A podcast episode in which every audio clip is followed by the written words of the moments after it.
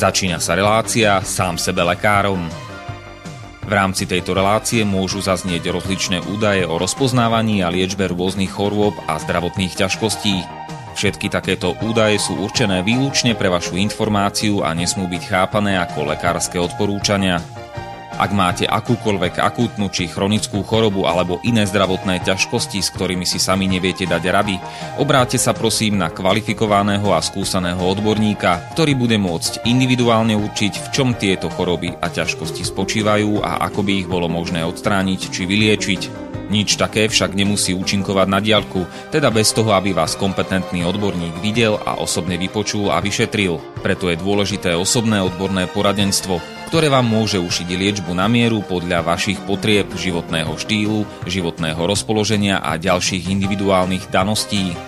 Nie je však v silách ani moderátora, ani hostí tejto relácie predvídať všetky okolnosti, ktoré by mohli konkrétne vo vašom prípade nastať a vyčerpávajúcim spôsobom ich v rámci relácie popísať. Zároveň moderátor a hostia tejto relácie nemajú nejakú kontrolu nad tým, či budú ich slová presne zapamätané, správne pochopené a bezchybne uplatnené. Zároveň vôbec netušia, kto všetko túto reláciu bude počúvať a teda nemajú nejakú možnosť individuálne podľa potreby zasiahnuť a diagnostiku či liečbu vhodne upraviť. Zároveň sa lekárska veda prudko vyvíja a každý týždeň sú zverejňované nové a nové vedecké štúdie, z ktorých niektoré prinášajú úplne zásadné nové poznatky, rozširujúce ľudské poznanie alebo vyvracajúce doteraz prevládajúce domienky. Zároveň je človek tvorom omylným a aj napriek všetkej poctivej, úprimnej a svedomitej snahe o plnosť, pravdivosť a bezchybnosť poskytovaných informácií sa môže pomýliť. Preto to všetko nie je mysliteľné, aby moderátor či hostia relácie sám sebe lekárom na slobodnom vysielači niesli akúkoľvek hmotnú či nehmotnú zodpovednosť za prípadné škody, ktoré si poslucháči môžu privodiť neúplným zapamätaním, nesprávnym výkladom či nevhodným uplatnením vo svojom živote tých údajov, čo v tejto relácii odznejú. Z toho však vôbec nevyplýva, že by sme si za svojimi slovami nestáli, ale len to, že keď nemáme právo osobným zásahom ovplyvniť diagnostiku či liečbu daného jednotlivca, logicky nesmie byť od nás požadovaná osobná zodpovednosť za to, čo nemôžeme nejako ovplyvniť. Počúvate Slobodný vysielač. Milé posluchačky, vážení posluchači, vítajte v ďalšej mimoriadnej a teda vopred na záznam nahranej relácii sám sebe lekárom číslo 227. Keďže sa do archívu ani do neživej relácie nedá dovolať ani dopísať, tak nepíšte a nevolajte na štúdiové e-maily a telefónne číslo, ale môžete nám napísať na e-mail sám sebe lekárom zavinač gmail.com alebo po anglicky, ak chcete, gmail.com a keď sa toho nazbiera viac, tak môžeme v nejakej ďalšej relácii reagovať na vaše otázky, námietky a tak ďalej. Mojím hostom bude dnes večer po druhýkrát pani Denisa z Nemecka, teda Slovenka žijúca v Nemecku a porozprávame sa o tom, o čom sa na Slovensku nerozpráva veľmi, alebo skoro vôbec o tom, aký je vývoj udalostí, hlavne v súvislosti s koronavírusom, ale aj možno inými zaujímavými záležitosťami v ostatných možno dvoch mesiacoch v Nemecku. Pekný večer vám prajem.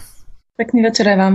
Ja som členom niekoľkých medzinárodných skupín, kde sa stretávajú a do istej miery spolupracujú ľudia, ktorí sú kritickí k očkovaniu a vôbec farmaceutickej medicíne a mám teda trošku potuchu o tom, že nie je všetko úplne pokojné v Nemecku a netýka sa to iba nejakého zabitého afroameričana, čo je možno tiež teraz téma dnešných dní, ale týka sa to teda aj toho koronavírusu a očkovania a takýchto vecí. Tak eh, rád by som sa opýtal, že čo na tomto poli je nové od neviem či priamej účastničky, ale pri najmenšom človeka, ktorý je bližšie k dianiu, než som ja a väčšina poslucháčov Slobodného vysielača. Tak aj od priamej účastničky, pretože dokonca aj v našom malom meste, kde je okolo 17 tisíc obyvateľov, um, sa konala demonstrácia, vlastne sa konajú pravidelne uh, každú sobotu demonstrácie. Um, demonstrácie sú v podstate po celom Nemecku a nejaké tie začiatky sa datujú okolo niekedy koncom marca niekedy koncom marca začali tie demonstrácie a v podstate pokračujú až dodnes. Um, tak zo začiatku išlo o to, že ľudia boli nahnevaní, že boli vlastne ich práva na v podstate veľa tých práv, no ale hlavne, že sa nemohli voľne pohybovať, že museli byť doma a oni ako nechceli to akceptovať. Um, čo z pohľadu, z pohľadu Slováka um, asi vyzerá, že ako sme úplne šialení, že v, v korona kríze ako ideme v tej v podstate ešte to bolo také, že bolo dosť veľa ľudí chorých, že sme vyšli vonku. Ale um, u nás v podstate už od začiatku uh, boli veľmi kritické hlasy, aj s radou doktorov, aj s radou virológov, ep, uh, epidemiológov, uh, ktoré nesúhlasili s tým, čo vlastne naša vláda hovorí, alebo čo sa týka vlastne toho koronavírusu. Prvý, ktorý sa ozval, bol vlastne veľmi zaujímavý človek, virológ, E, pardon, e, nie virológ, ale epidemiológ. Takisto je to doktor, plúcný lekár a takisto bol členom Európskeho parlamentu. Um, áno, ako zdravotný politik. A no, zdravotný politik, ako politik, ktorý mal na starosti v Európskom parlamente zdravotníctvo alebo zdravie.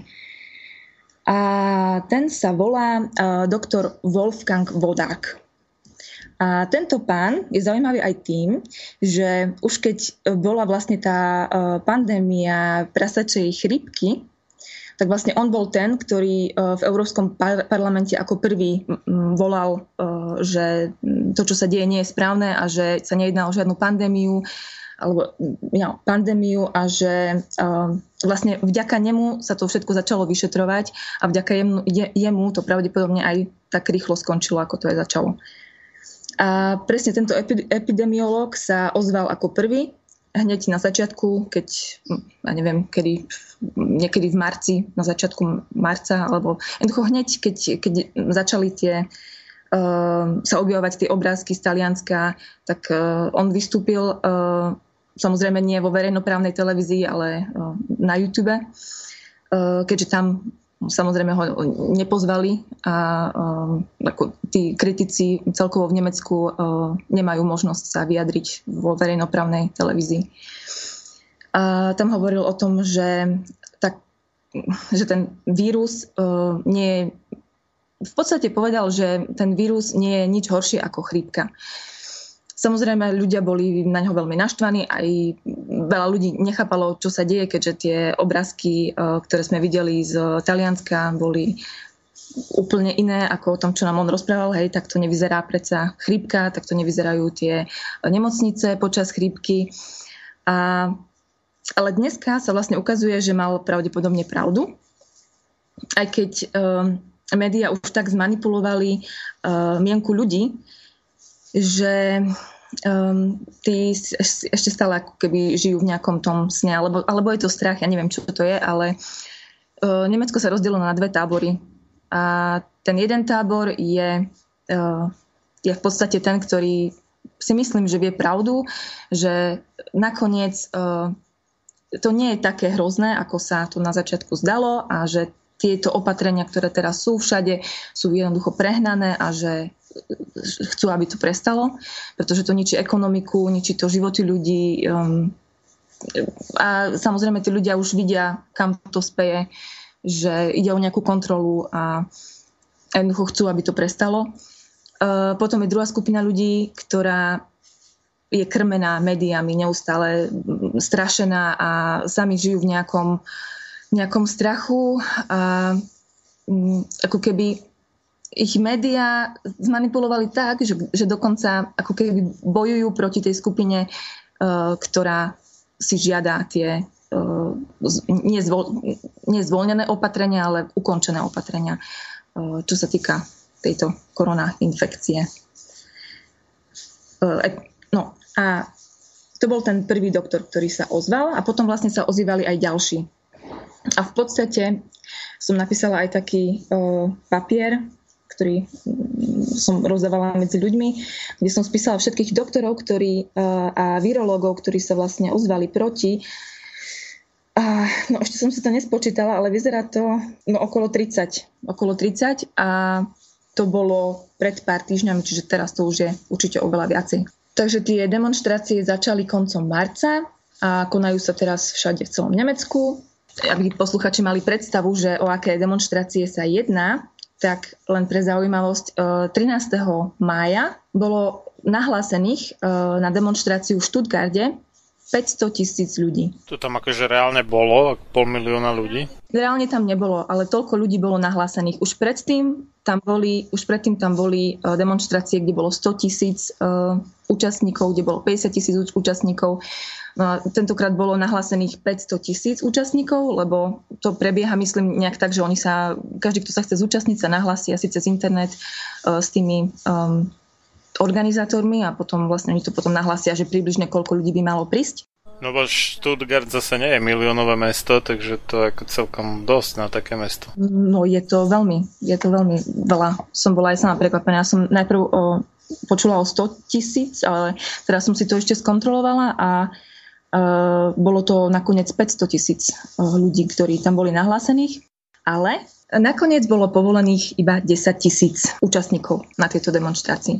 Aby ste mali predstavu, ako tieto demonstrácie prebiehajú, tak e, v podstate kvôli tomu infekciónske sec zákonu infekčného, no, neviem, ako sa to teraz uh, povie. No, u nás slovenský protešok je zákon o ochrane verejného zdravia, ale v zásade ano, pojednáva to okrem iných vecí, teda aj o prevencii prenosných chorôb. Mm neviem, že či to je u nás podobné ako u vás, ale tu nám v podstate boli aj demonstrácie zakázané, všetko, hej, ľudia sa nemohli stretovať a tak ďalej a tak ďalej. Ale potom, keď mám dobré informácie, tak sa to nejak cez súd riešilo. Nejaký pán to podal na súd, nejaký pán, čo mal viac peňazí ako bežní ľudia a nejak sa mu podarilo vyhrať ten súd a odvtedy vlastne sa ľudia mohli už ako stretávať a mať demonstrácie. Iba, že tie demonstrácie e, vyzerajú tak, že tí ľudia musia naozaj dodržovať e, odstup od seba, aspoň 1,5 metra a je to veľmi obmedzené ako tie, tie, tie množstva. Niekde je povolené iba 50 ľudí. Čiže snažia sa to vždycky tak spraviť, aby v podstate sa, sa na tých uliciach neukázalo veľa ľudí. Ale nevždycky sa to podarilo. Boli aj spontánne demonstrácie, kedy sa v podstate bez nejakého ohlásenia dala dokopy veľká masa ľudí, ktorá išla cez mesto a protestovala. Veľmi časté sú tie, tie protesty ako v Nemecku teraz. No a médiá na to samozrejme zareagovali, aj keď e, neraz sa povedať, že by teraz sa o tom každý deň rozprávalo alebo tak. Samozrejme oni na jednej strane nechcú, aby ľudia vedeli, že sa demonstruje v Nemecku. Na druhej strane ale nemajú inú šancu, ako o tom hovoriť, pretože tí ľudia vidia, čo sa deje na uliciach. Hej, že to sa deje v podstate skoro, možno, možno skoro v každom meste keď aj v mojom meste, ktoré má 17 tisíc obyvateľov, eh, je demonstrácia alebo sú demonstrácie, tak si myslím, že sa dejú vo väčšine, vo väčšine miest Nemecka. A tie médiá, tieto demonstrácie, keďže museli už o nich povedať, keďže už boli viditeľné všade, tak ich ale kategorizovali ako eh, ako nejaké zhromaždenia ľudí, ktorí sú pravicoví extrémisti, konšpirační teoretici, antisemiti, uh, antivaxery a ešte je tu aj niečo také, že aluhút. Aluhút, a to by mali byť ľudia, ktorí nosia nejaký... S alobalom na hlave. Ktorí majú taký klobúk z alobalu údajne to má ako slúžiť na ochranu pred tými chemtrails, hej, ale mne to príde ako veľmi vtipné, že chcem sa chrániť pred hliníkom, tak si dám na hlavu hliník, to ako, nedáva mi to veľmi logiku, priznám sa teda. No ja si nemyslím, že to je na chemtrails, ja si myslím, že to je ochrana pred uh, žiareniami z vysielačov. Už skôr myslím, že takto to bolo. A to myslím, že hliník na toto až tak nefunguje, keď už, keď už by tam mal byť nejaký železitý myslím. Ale hliník je na to práve že veľmi dobrý. On vie, hliník vie krásne odtieniť tie žiarenia. Mám vyskúšané. Ale, ale nie, nie na hlave. Na hlave som, sa, no, som ho ešte nemala. A myslím, že na hlave by to aj tak veľmi nepomohlo, keď... No, dobre, ale to je iná téma. A začala sa brutálna kampaň, ale to si fakt neviete predstaviť. Ja som, ja som niečo také v živote nezažila. Nielen na Slovensku, ani v Nemecku, ani, ja neviem, niečo neuveriteľné, aká kampaň sa začala proti týmto ľuďom, ktorá vlastne uh, jednu skupinu ľudí poštvala proti druhej skupine ľudí. Uh, fakt som sa jeden čas som sa bala, či z toho nebude nejaká občianská vojna, keby to tak išlo ďalej, ale uh, tá druhá skupina ľudí je podľa mňa príliš um, v strachu a príliš lenivá na to, aby, aby si niečo začala okrem nejakých nadávok alebo nejakých um, posmeškov a takéto veci. Aj. Čiže našťastie k tomu nedošlo.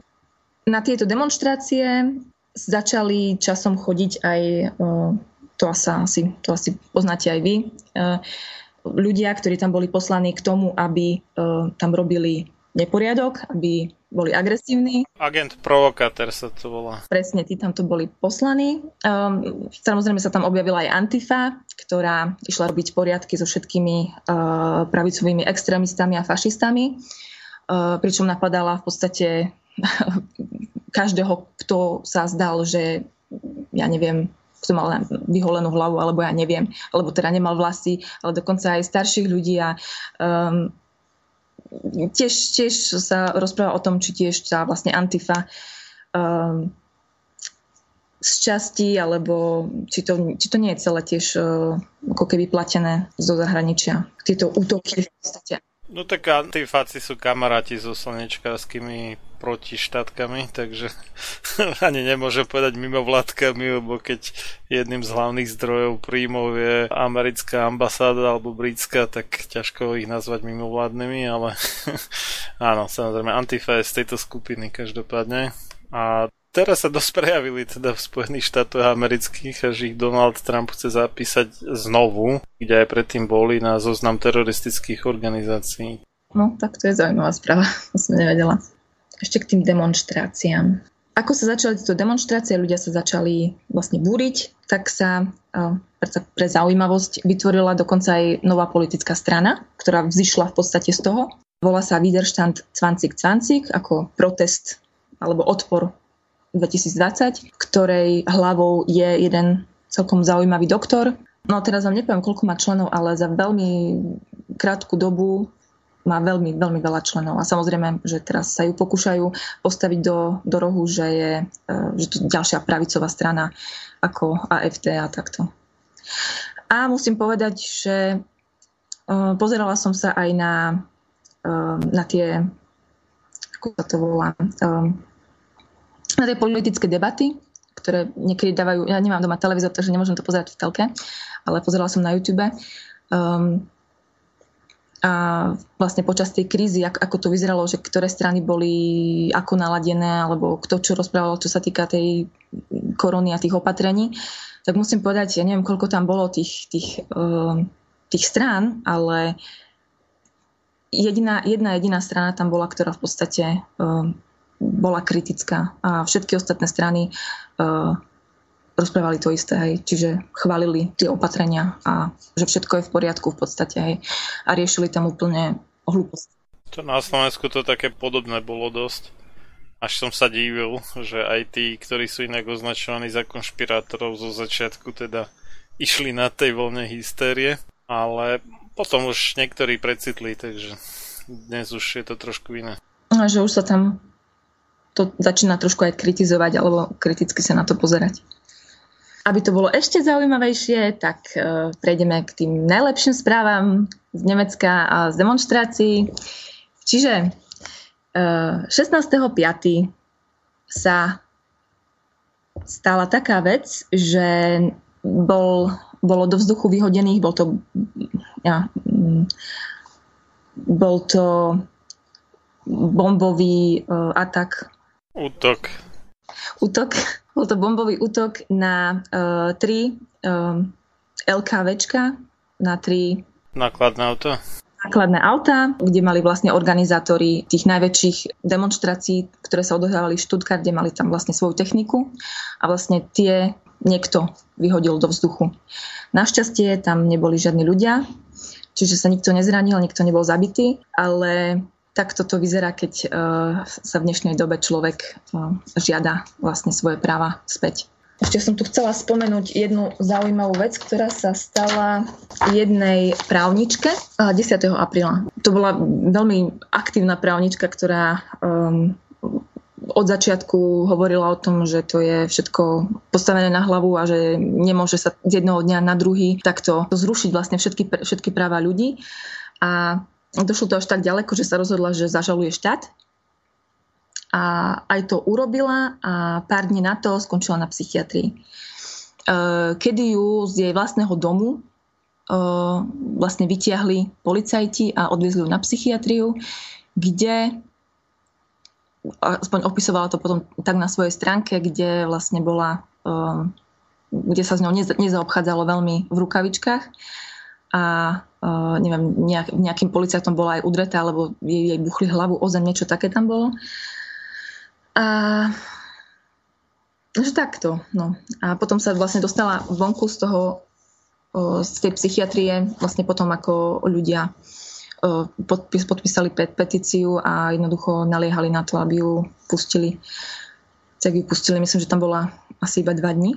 To mi prípada, že sa inšpirovali u takých úplne, že tvrdých bolševíkov v 50 rokoch, čo tu vyčíňali, tak tam samozrejme tiež kto mal nejaké námietky, tak bol buď nejaký imperialistický zradca, buržuj, neviem čo proste, alebo ho zavreli na psychiatriu a tým to bolo vyriešené. Tak to vyzerá. A musím sa priznať, že no neviem, neviem, ako to bude ďalej pokračovať, ale mm, počula som aj také veci, že niektorých demonstrantov, lebo samozrejme tieto veci, že policajti zobrali ľudí a takto, tak to bolo na každej veľkej demonstrácii sa tieto veci diali. Dokonca sa diali aj, no a sa tieto veci diali a um, že vraj tých ľudí niektorých odvádzali aj rovno na psychiatriu. A dokonca boli vypovede niektorých ľudí, demonstrantov aj o tom, že keď prišli vlastne tí policajti a začali tým demonstrantom hovoriť, aby sa rozišli, a keď sa nakoniec rozišli a každý išiel vlastne do nejakej uličky alebo sa tak ako nejak rozprchli, tak potom tí policajti ich začali naháňať a, a začali ich brať. Čiže to je, to je demokracia v Nemecku v dnešnej dobe. A inak ten Wolfgang Wodark má stránku wodark.com a oni mu na nejaký čas zrušili. Neviem, jak presne to bolo, že kto to zakázal, alebo tieto detaily neviem. Potom na veľké naliehanie jeho fanúšikov bola zase obnovená.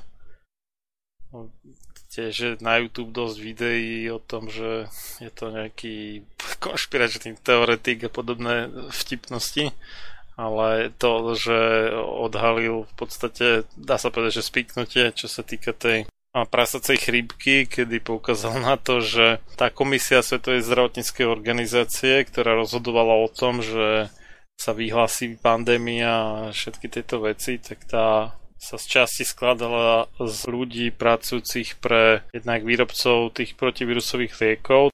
Firma Roche, tuším sa to číta, Roche sa píše a čo vyroba, to bol to Tamiflu, myslím. No a tiež tam boli nejakí zastupcovia výrobcov vakcín, takže a toto on odhalil, aj sa to potvrdilo, takže žiadne konšpiračné teórie, ale skutočné spiknutia, teda konšpirácie, dá sa povedať. No a on vlastne už na začiatku marca niekedy vyšiel jeho taký krátky film, možno nejakých do 20 minút alebo tak nejak o koronavíruse. On tam hovoril práve, že a to je ako pomerne bežný vírus, že takých, myslím, že 7 až 15% z každej chrypkovej sezóny a tvorí. Tam citoval nejakú štúdiu z, zo Škótska, z Glasgow, a pár takých ďalších vecí. No. A čo sa toho Talianska týka, tam je veľmi zaujímavé to, že Taliani už pred dvomi rokmi mali kolabujúce zdravotníctvo, hlavne teda v tom severnom Taliansku, kde aj tento rok. A to nebolo nič iné než bežná sezónna chrípka, takže vyzerá, že oveľa skôr je nejaký vážny problém s talianským zdravotníctvom, než že by tá korona bola niečo ako nad rámec nejakej priemernej alebo možno trošku horšej chrípkovej sezóny. Mm. Tak ono to teraz ukazujú aj čísla vlastne, že, uh, že v podstate sú tie, no, vyzerá to tak, že to je tak tá umrtnosť je ako pri nejakej takej trošku silnejšej chrípke alebo takej, no áno v podstate, alebo takej miernej chrípke, kde ako. A čo sa týka toho doktora Vodáka, tak uh, tam vlastne som dneska ešte pozerala jedno video s ním a povedal tam jednu veľmi zaujímavú vec, možno to bude niekoho zaujímať, uh, kedy sa veľmi hneval, pretože um, sa začal trošku zaujímať aj o tie lieky a o ten... Hydroxychlorochín. Hydroxychlorochín, presne tak. A bol veľmi nahnevaný na to, že tý, tento liek, ktorý v podstate, áno, ja som vlastne priložila jedno video s doktorom Klinkhartom, ktorý hovoril o tom lieku, že je vlastne výborný a že vlastne aj v tých štúdiách bol preukázaný, že je 100% účinný na uh, koronu. Um, a potom, ale on vlastne, doktor e, Klinkhart používal tento liek v kombinácii aj s inými liekmi. Hej. Tam bol nejaký, nejaké antibiotikum azithromycin. Uh, v USA začal používať aj uh, uh, cink, uh, zinok. A ešte, ešte tam bolo niečo, hej, že, že až v tejto kombinácii tých viacerých substancií to, to funguje. A doktor Vodák hovoril, že sa tento, tento liek bol najprv uh, nikto, najprv sa hovorilo, že to je neúčinné a, ne, a chcelo sa to ako tak nejak uh, zahnať do kuta, ale potom vyšlo najavo, že uh, tento liek je nebezpečný pre ľudí, ktorí majú tzv. favizmus. A je nejaká dedičná choroba, kedy je tam nejaký deficit nejakého enzymu, deficit uh, glukozosex, fosfulát, dehydrogenáza. Tí ľudia majú jednoducho problém s nejakým enzymom to je to G6PD, no. To je akože, nie je to veľmi časté, ale je to vlastne kontraindikácia na vysoké dávky vitamínu C. No, e, on hovoril, že týmto trpia hlavne ľudia, um, tak, takí Hispánci a Afričania, uh, ľudia no, s čiernou pokožkou. A um, že týto, pre týchto ľudí je veľmi nebezpečný tento liek. A hovoril aj, že tieto informácie musia mať všetci, že sa to učili v škole, že tento liek je pre týchto ľudí nebezpečný. Že vraj z tejto populácie týchto Hispáncov a, a tmavých ľudí, alebo neviem, ako to mám, človek sa už bojí povedať v dnešnej dobe. Vodar je rasista, nedopraje tým tmavým ten liek. Tak on hovoril, že 30% z tejto populácie ľudí, ktorí majú 30% z populácie Černochov a Hispáncov eh, má, má tento, tento gen poškodený alebo má tento deficit.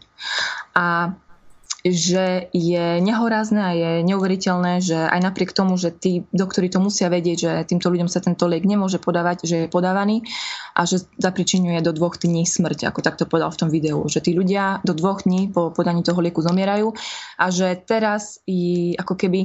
Ono to je také zaujímavé sledovať, že vždy, keď sa objaví nejaká informácia, lebo oni vždycky uh, VHO a všetky tie ďalšie farmaceutické spoločnosti a mm, spolu aj s médiami a všetko, oni vždy, keď sa objaví nejaká nová štúdia, alebo tak oni to zhodnotia, že ako by to mohli využiť pre svoj prospech. A to je v podstate vo všetkom. Niekedy sa stane aj nejaká vec, napríklad ako je teraz to v, v USA, uh, ktorá pravdepodobne nebola pripravená, ale sa stala a oni si to jednoducho vyhodnotia tak, alebo urobia to tak, aby, aby, aby im to dobre sedelo. To znamená, že začnú, začnú v médiách eh, to šíriť nejaké informácie, ktoré nejaké polopravdy, alebo jednoducho vždy, vždy všetko využijú tak, aby to bolo v ich prospech.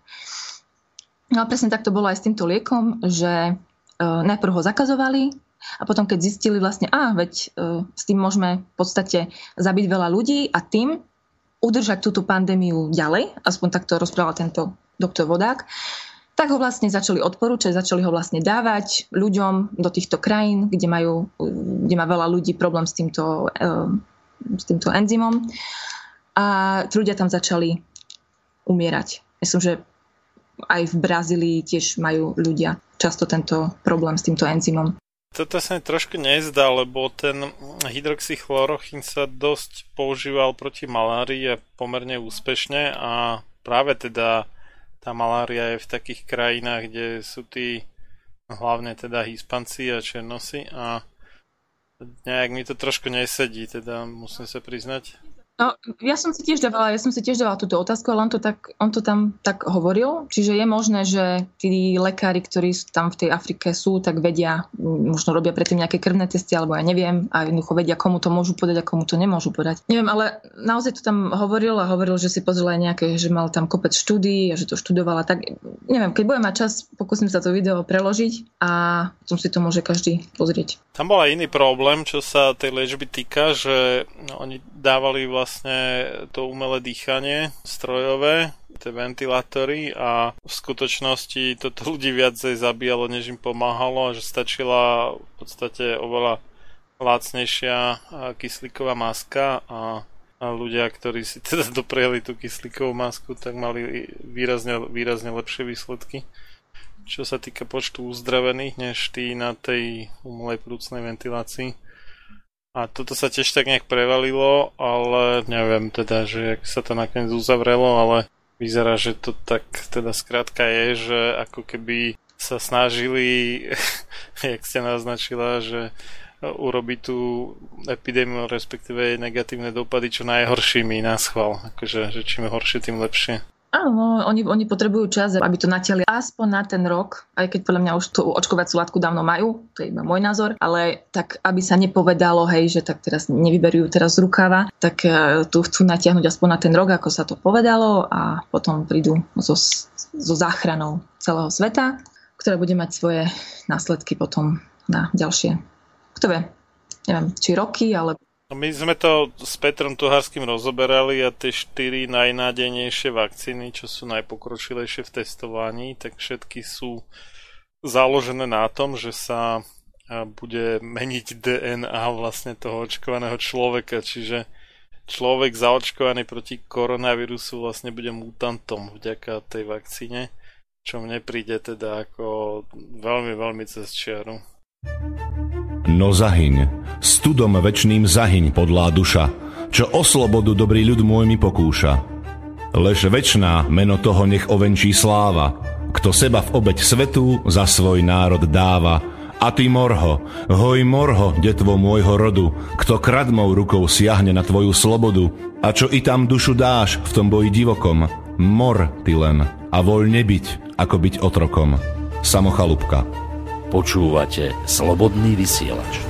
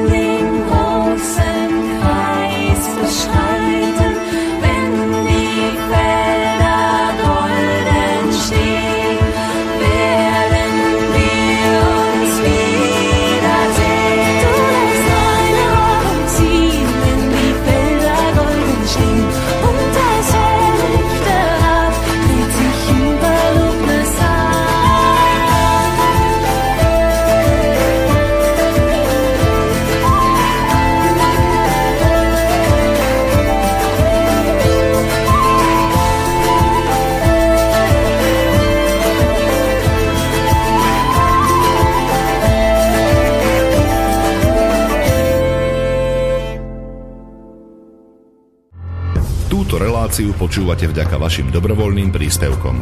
Ďakujeme za vašu podporu. Počúvate slobodný vysielač.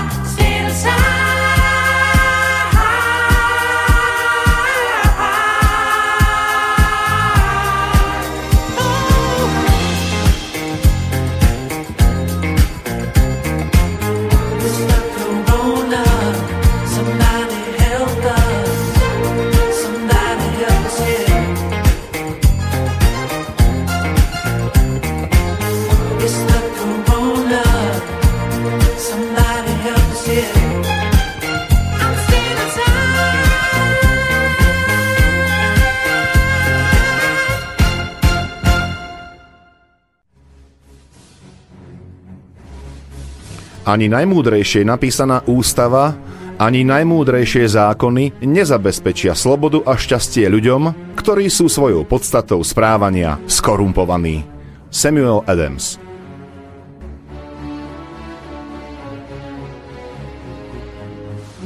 Počúvate Slobodný vysielač.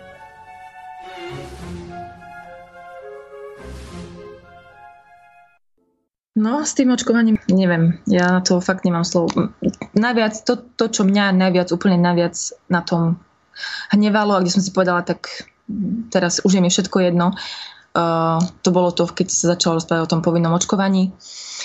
A môj najväčší šok bol, a vtedy som si uvedomila asi, aké to je zlé a vtedy musím povedať, že som si prežila veľmi ťažké, ťažké chvíle so sebou, sám, samým a s môjim strachom, lebo som rodič Um, keď mi poslal môj kolega video, v ktorom uh, jeden policajt rozprával o tom, to bolo krát, to bolo niekedy začiatkom marca, myslím. 15. marca malo byť, sa malo rozhodovať v parlamente o tom, že či bude povinné očkovanie proti korone a ďalšie tieto veci. A asi, asi týždeň, týždeň predtým vyšlo video, alebo dva týždne predtým vyšlo video s jedným policajtom, ktorý rozprával, že, že, že, že príde povinné očkovanie, alebo že sa bude o tom uh, že sa bude o tom rozhodovať teraz 15. marca a že on si myslí a že vyzerá to tak, že to bude schválené a hovoril tam, že, že bude schválené, že uh, policajti budú musieť vojsť do domu ľudí, vyťahnuť ich násilím z domu a ich zaočkovať. Toto povedal ten policajt normálne v policajnej uniforme v tom videu a hovoril, že e, keď sa toto stane, že on odovzdáva svoju uniformu a že ide v podstate na stranu ľudí, lebo toto je už úplne za čiaru. A vtedy som si uvedomila, aké je to, aké je to naozaj vážne, keď niečo také povie policajt uh, na, na YouTube ako vo, vo videu. No a potom Ehm, potom sa začali tie protesty vlastne, keď ono to vlastne zač- začalo brať na obrátkach potom uh, veľmi známom vystúpení uh, Billa Gatesa v nemeckej televízii. O tom ste asi počuli. No, ja som videl nejaké videá s Billom Gatesom ohľadne koronavírusu, ale že v nemeckej televízii, že vystúpil, to som nepočul teda. To bolo úplne šialené a to veľmi veľa ľudí sa vtedy ako uvedomilo, že niečo nie je v poriadku. A to bolo presne 12. apríla. Bolo to vo verejnoprávnej televízii ARD. A dostal tam 9 minút času, v podstate v, podstate v tom v čase okolo 19. hodiny, hej. Čo je vždy ten najdôležitejší čas, kedy je najviac ľudí pri televíznych obrazovkách. A on tam 9 minút rozprával o tom, um, aké je v podstate dôležité očkovanie a že zaočkuje 7 miliard ľudí, a no zaočkuje, že sa pokusia urobiť všetko preto, aby zaočkovali, uh, asi myslia si, že to zvládnu zaočkovať 7 miliard ľudí a že áno, budú tam aj nejaké uh, vedľajšie účinky a to je ako vždycky, hej, že s tým musíme počítať, ale um, to tu mám aj niekde po nemecky napísané. Ale Áno, a že normálne to trvá okolo 5 rokov, ale oni to teraz zvládnu, mali by to zvládnuť za 18 mesiacov, ako vyrobiť ten, e, tú, tú, tú očkovaciu látku. No a povedal, že nebudeme, dovtedy nebudeme môcť uh, znovu viesť naše životy tak ako predtým, uh, dokým nepríde, tento, nepríde tento, toto očkovanie. A to si myslím, že veľmi veľa ľudí naštvalo, že niekto, niekto taký, ktorý v podstate nemá vôbec žiadne medicínske vzdelanie, e, vystúpi v televízii a bude nám rozprávať, e, že dokedy nebude očkovanie, nebudeme môcť zase žiť ako predtým. Tak oni už keď sa vlastne podaktori prezývajú, že to je najvplyvnejší lekár na planete, aj keď teda medicínu nikdy neštudoval. Čo mi zase niekto iný povedal, že to by som mohol z výhodou využiť, ako náhle mi niekto povie, že ja som medicínu neštudoval, tak čo rozprávam o medicínskych témach. že však keď študoval plus minus niečo podobne ako ja, tak keď môže on, tak môžem aj ja. Viete, kde je ten rozdiel, nie? V tom, ako vyzerá vaše konto a jeho konto. No, to je jediný rozdiel. Ah, to je katastrofa, čo sa deje, no. Takže Bill ako poslúžil teda tým, že naštartoval ľudí. Hm, dobre to chápem. Áno, v tomto poslúžil veľmi dobre, možno bol aj sám prekvapený, ale veľa ľudí kvôli tomu aj kvôli tomu vyšlo do ulic, do ulic lebo to už bolo ozaj, že prekročenie všetkých medzi. Si nemajú radi Windows. No, tak ja už som aj rozmýšľala, že by som to nejak vymenila za niečo iné, len neviem za čo. No, v podstate uh, jediná možnosť je ten No môžete buď Mac, lebo potom ešte sú také, že Chrome OS, to je od uh, Google, a potom ešte nejaký Linux, no. Väčšinou, väčšinou Ubuntu teda je taký akože po, pomerne užívateľsky príjemný. Takže alternatívy v zásade sú. A, že sú, OK. Čiže je to ten Linux, ten Chrome, to je pre ostatných poslucháčov, aby vedeli, lebo neviem, musíme niečo robiť a ja si myslím, že naša najväčšia zbraň je naša peňaženka a, a musíme to využiť. Musíme si začať kupovať veci také, od tých ľudí, ktorých chceme podporiť a nekupovať od tých ľudí, ktorých nechceme podporiť, lebo v dnešnej dobe majú iba peniaze moc a iba peniaze vedia. Žiaľ. No tak ten Windows od, od tej verzie 10 e, je známe, že on tam posiela strašne veľa vecí do Microsoftu, takže keď má niekto Windows 10 hocičo na akomkoľvek zariadení, tak môže si byť istý tým, že je dôkladne špehovaný. Neviem ako u vás na Slovensku, u nás uh, vlastne u, u vás to asi aj asi funguje, uh, tá aplikácia Corona App. No, neviem, či už funguje, ako slubovali to dlho, potom sa to odkladalo, odkladalo a možno to už aj funguje, ale niekto zase hlásil, že párkrát to zafungovalo, potom to nejak skapalo, tak ja neviem, v čom je problém. Ja osobne som si to neinštaloval, takže som to neskúšal. Tak nemám skúsenosti, ale tak niečo sa vyvinulo teda vraj, no ale vyzerá, že zo začiatku to bola katastrofa, aký je aktuálny stav, to presne neviem.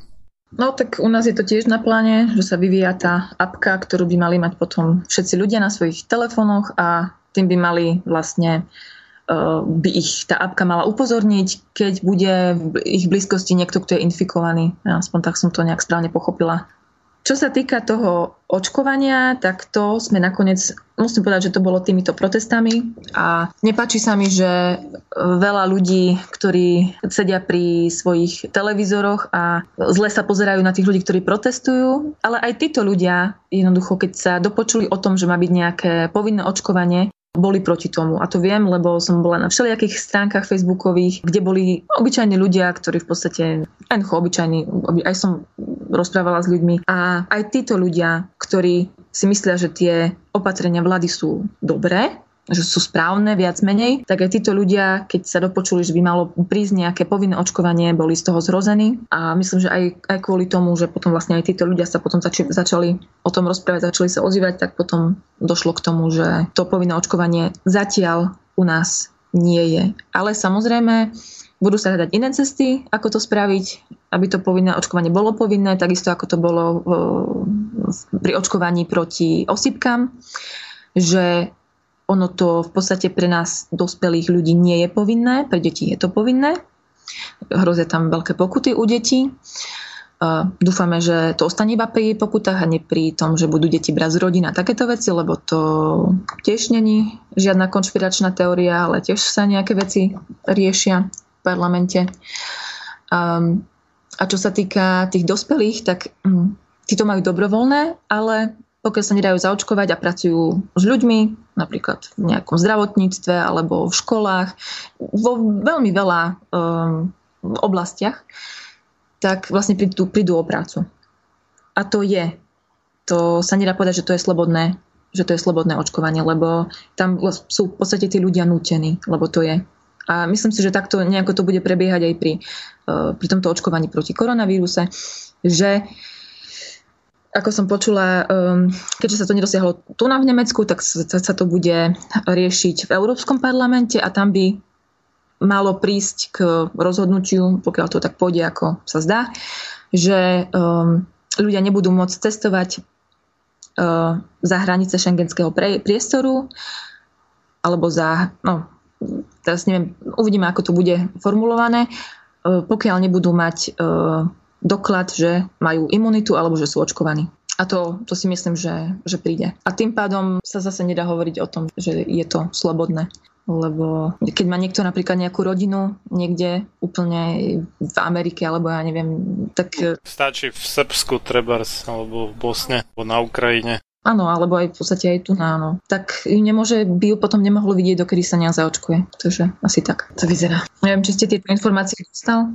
No nie, nie, to, o tomto som nepočul, ale to je také zvláštne, že sa považuje zároveň skutočná imunita s očkovaním, lebo to sú dve veľmi odlišné veci v skutočnosti. A keď už by to malo byť uh, o niečom a nejak konzistentné, tak bez ohľadu na očkovanie by sa mala testovať skutočná imunita. Čiže toto vyzerá ako mnoho iných vecí, že je to v podstate iba ďalšia voda na mlyn výrobcom vakcín a že tu v skutočnosti nejde o zdravie vôbec.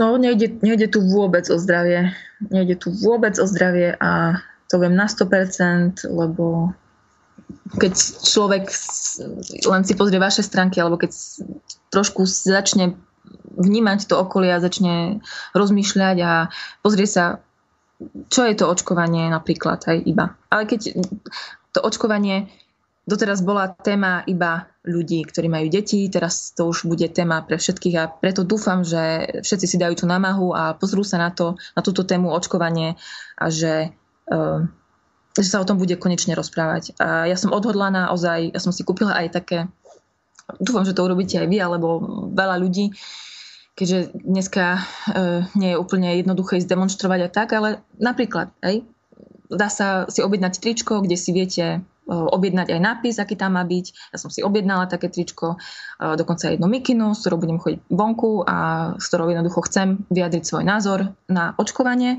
lebo pre mňa je očkovanie jedna obrovská genocida na, na, na malých deťoch a nemením to, to ďalej akceptovať.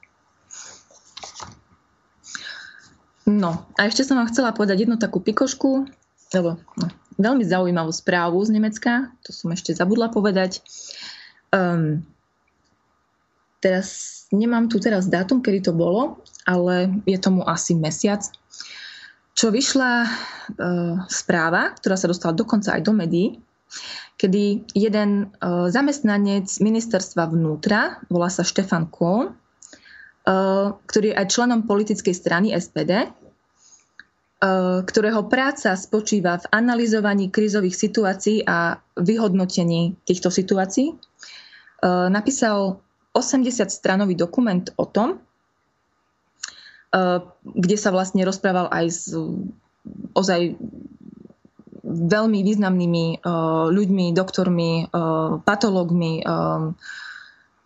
virológmi a urobil v podstate takú takú veľmi zaujímavú prácu, kde hovorí o tom, že to vyzerá tak, že na opatrenia proti koronavírusu zomrelo už viac ľudí ako na koronu samú, ako, ako na ten vírus. Toto sa dalo čakať, ja som na to upozorňoval už možno niekedy koncom marca alebo v druhej polke marca, že toto, jak nastavia tie opatrenia, aj samotným tým obmedzením ekonomiky, lebo však zdravotníctvo je platené z odvodov a tie odvody sú tak vysoké ako úspešná ekonomika, tak samozrejme, keď tú ekonomiku skrešu, tak bude menej peniazí na zdravotníctvo. Takže už zo samotného tohto dôvodu to bude mať následky aj na životoch, ale nielen to, tam došlo k veľmi veľkému obmedzeniu starostlivosti od tých starých ľudí, no nielen starých, ale prevažne starých, ktorí sa už nevedia postarať o seba sami, tým, že sa zavreli hranice a opatrovateľky zo strednej a východnej Európy sa skrátka nedostali ku svojim klientom, či v Rakúsku, Nemecku, Taliansku a inde. Takže tam sa skrátka nemalo tých ľudí, kto starať a mnohí z nich jednoducho zomreli kvôli tomu, že o nich nebolo postarané. Áno, on tam vlastne počíta s týmto, hlavne s týmto, uh, takisto aj diagnostiky, ktoré nemohli byť teraz spravené, hej, kde sa už mohli diagnostikovať napríklad nejaký nádor a liečiť u, u konkrétnych ľudí. Um, ale ďalej sú tam aj samovraždy, hej, ktoré určite stúpnú a už vlastne aj stúpli uh, násilie v domácnostiach kvôli tým, tým stresovým situáciám, ktoré sú, že ľudia nemajú prácu, deti sú doma a tak ďalej. Um, aj o tom už v podstate um, sú informácie, že je dosť vysoký nárast týchto uh, domáceho násilia v podstate, no, alebo agresie medzi ľuďmi ako také.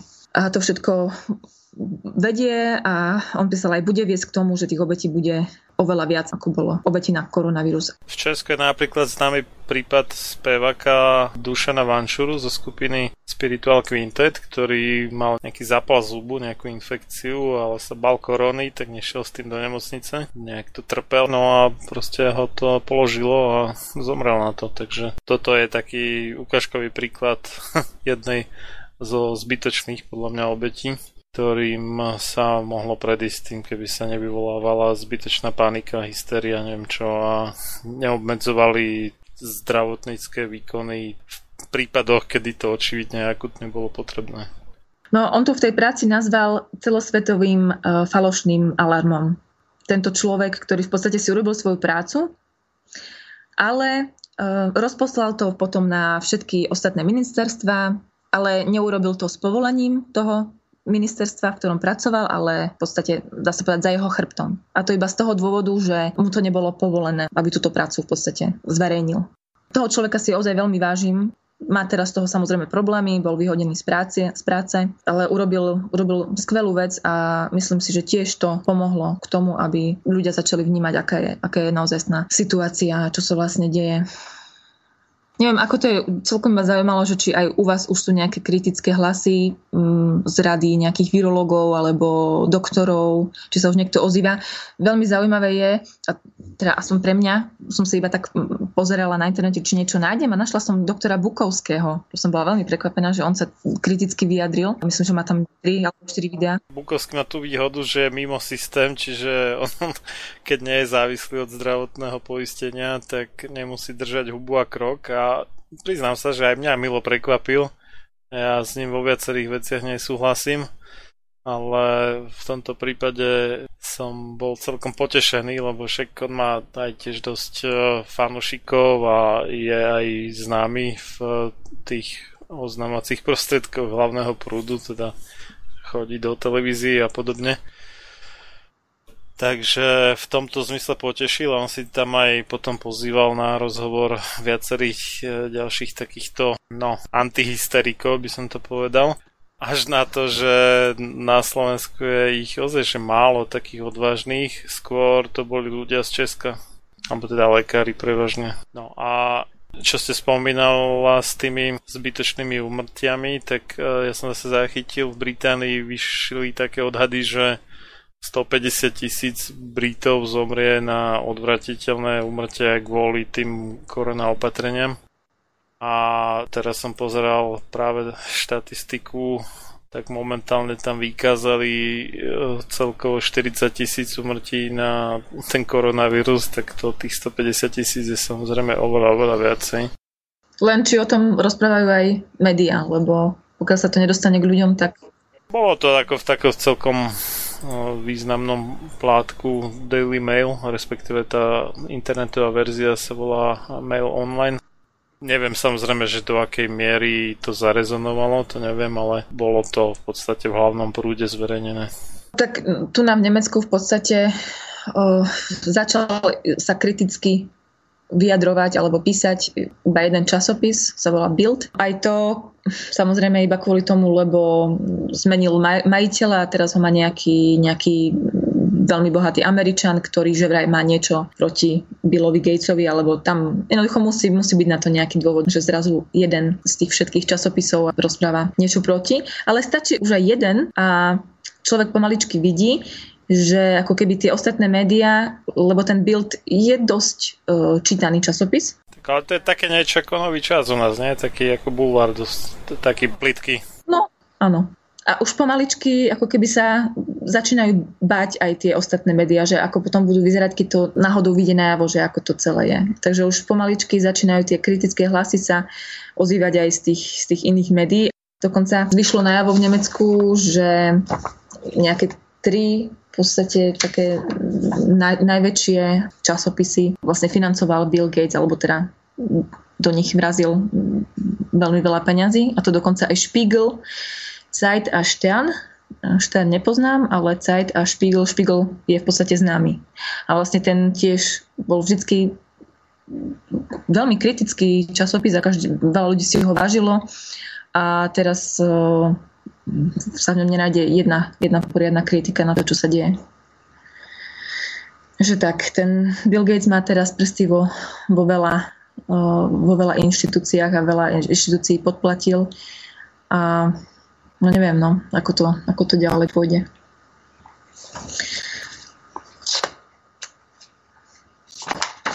Ešte som chcela niečo, ale teraz neviem presne. Á, ešte som chcela niečo o, o YouTube pretože YouTube sa stalo v podstate mm, posledná, posledná možnosť, kde sa mohli ľudia ešte ako tak slobodne vyjadriť. Um, ešte dodnes ešte je možné nájsť veľmi veľa videí um, ako tých kritikov, ale postupne sú zmazávané a neviem, či to došlo aj na Slovensku, ale um, tak sa zdá, že tá sloboda um, mienky je v podstate už fuč, lebo um, je to tak prezentované, alebo ja som to takto čítala, myslím, že to povedal aj niekto z Amazonu, um, YouTube, um, Twitter a všetky tieto sa zhodujú v názore, že uh, budú mazať všetko, čo je v rozpore s uh, mienkou uh, politikov alebo štátu. No. Ako poli- no, nie štátu, ale no, v podstate politikov. Um, vlády. A to sa už aj deje že veľmi veľa videí je vymazávaných z YouTube a tí youtuberi, ktorí sa kriticky vyjadrujú, sú menej platení. Um, neukazuje sa im, napríklad keď si niekto pridá odber, že chce vlastne odberať jeho videá, tak um, sa mu to neukáže pod videom. Čiže tie, tie čísla jeho odberov ostávajú rovnaké, vôbec sa už nehybú smerom hore. Napríklad tie, ktoré sa predtým hýbali veľmi rýchlo hore, tak sa zrazu nehybu. E, ďalej majú problém s tým, že ja ako odoberateľ e, nedostanem e, informáciu, že už má nejaké nové video, akože mi nepríde to upozornenie. A takéto veci sa tam sa tam dejú. A to vymazávanie videí, to je ozaj strašné. A vy, vymazáva sa bez ohľadu na to, kto to spraví. Či je to psychológ, či je to doktor, či je to obyčajný youtuber, je to úplne jedno. Ako, hrozné je to, no.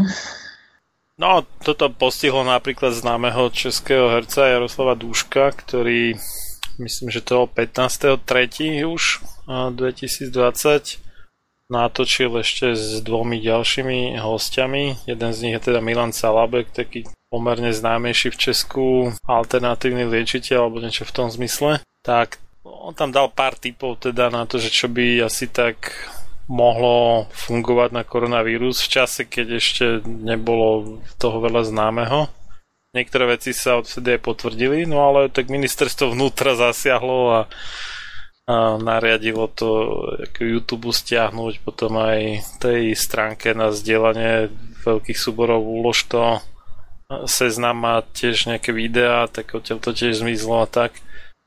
No, medzi týmto samozrejme šikovní ľudia nahrali inám, takže sa to nestratilo, ale bola z toho kauza dosť. A vidno teda tú snahu o cenzúru, čo je samozrejme problém, lebo keď e, niekto má nejaký dobrý nápad a proste cenzor povie, že to je neoverené, to sa nebude šíriť, no tak kopec dobrých nápadov sa stratí týmto pádom, alebo teda nie, že by sa stratili, ale nedostanú sa k tým, ktorí ich potrebujú počuť. Takže celkovo vzaté to potlačenie slobody slova v konečnom dôsledku vždy na škodu veci. No a na Slovensku teraz neviem, že či to... Ale u nás bolo strašne málo nejakých, nazvime to, že odvážnych ľudí, ktorí by sa nebali v čase tej najväčšej hysterie niečo povedať o tom.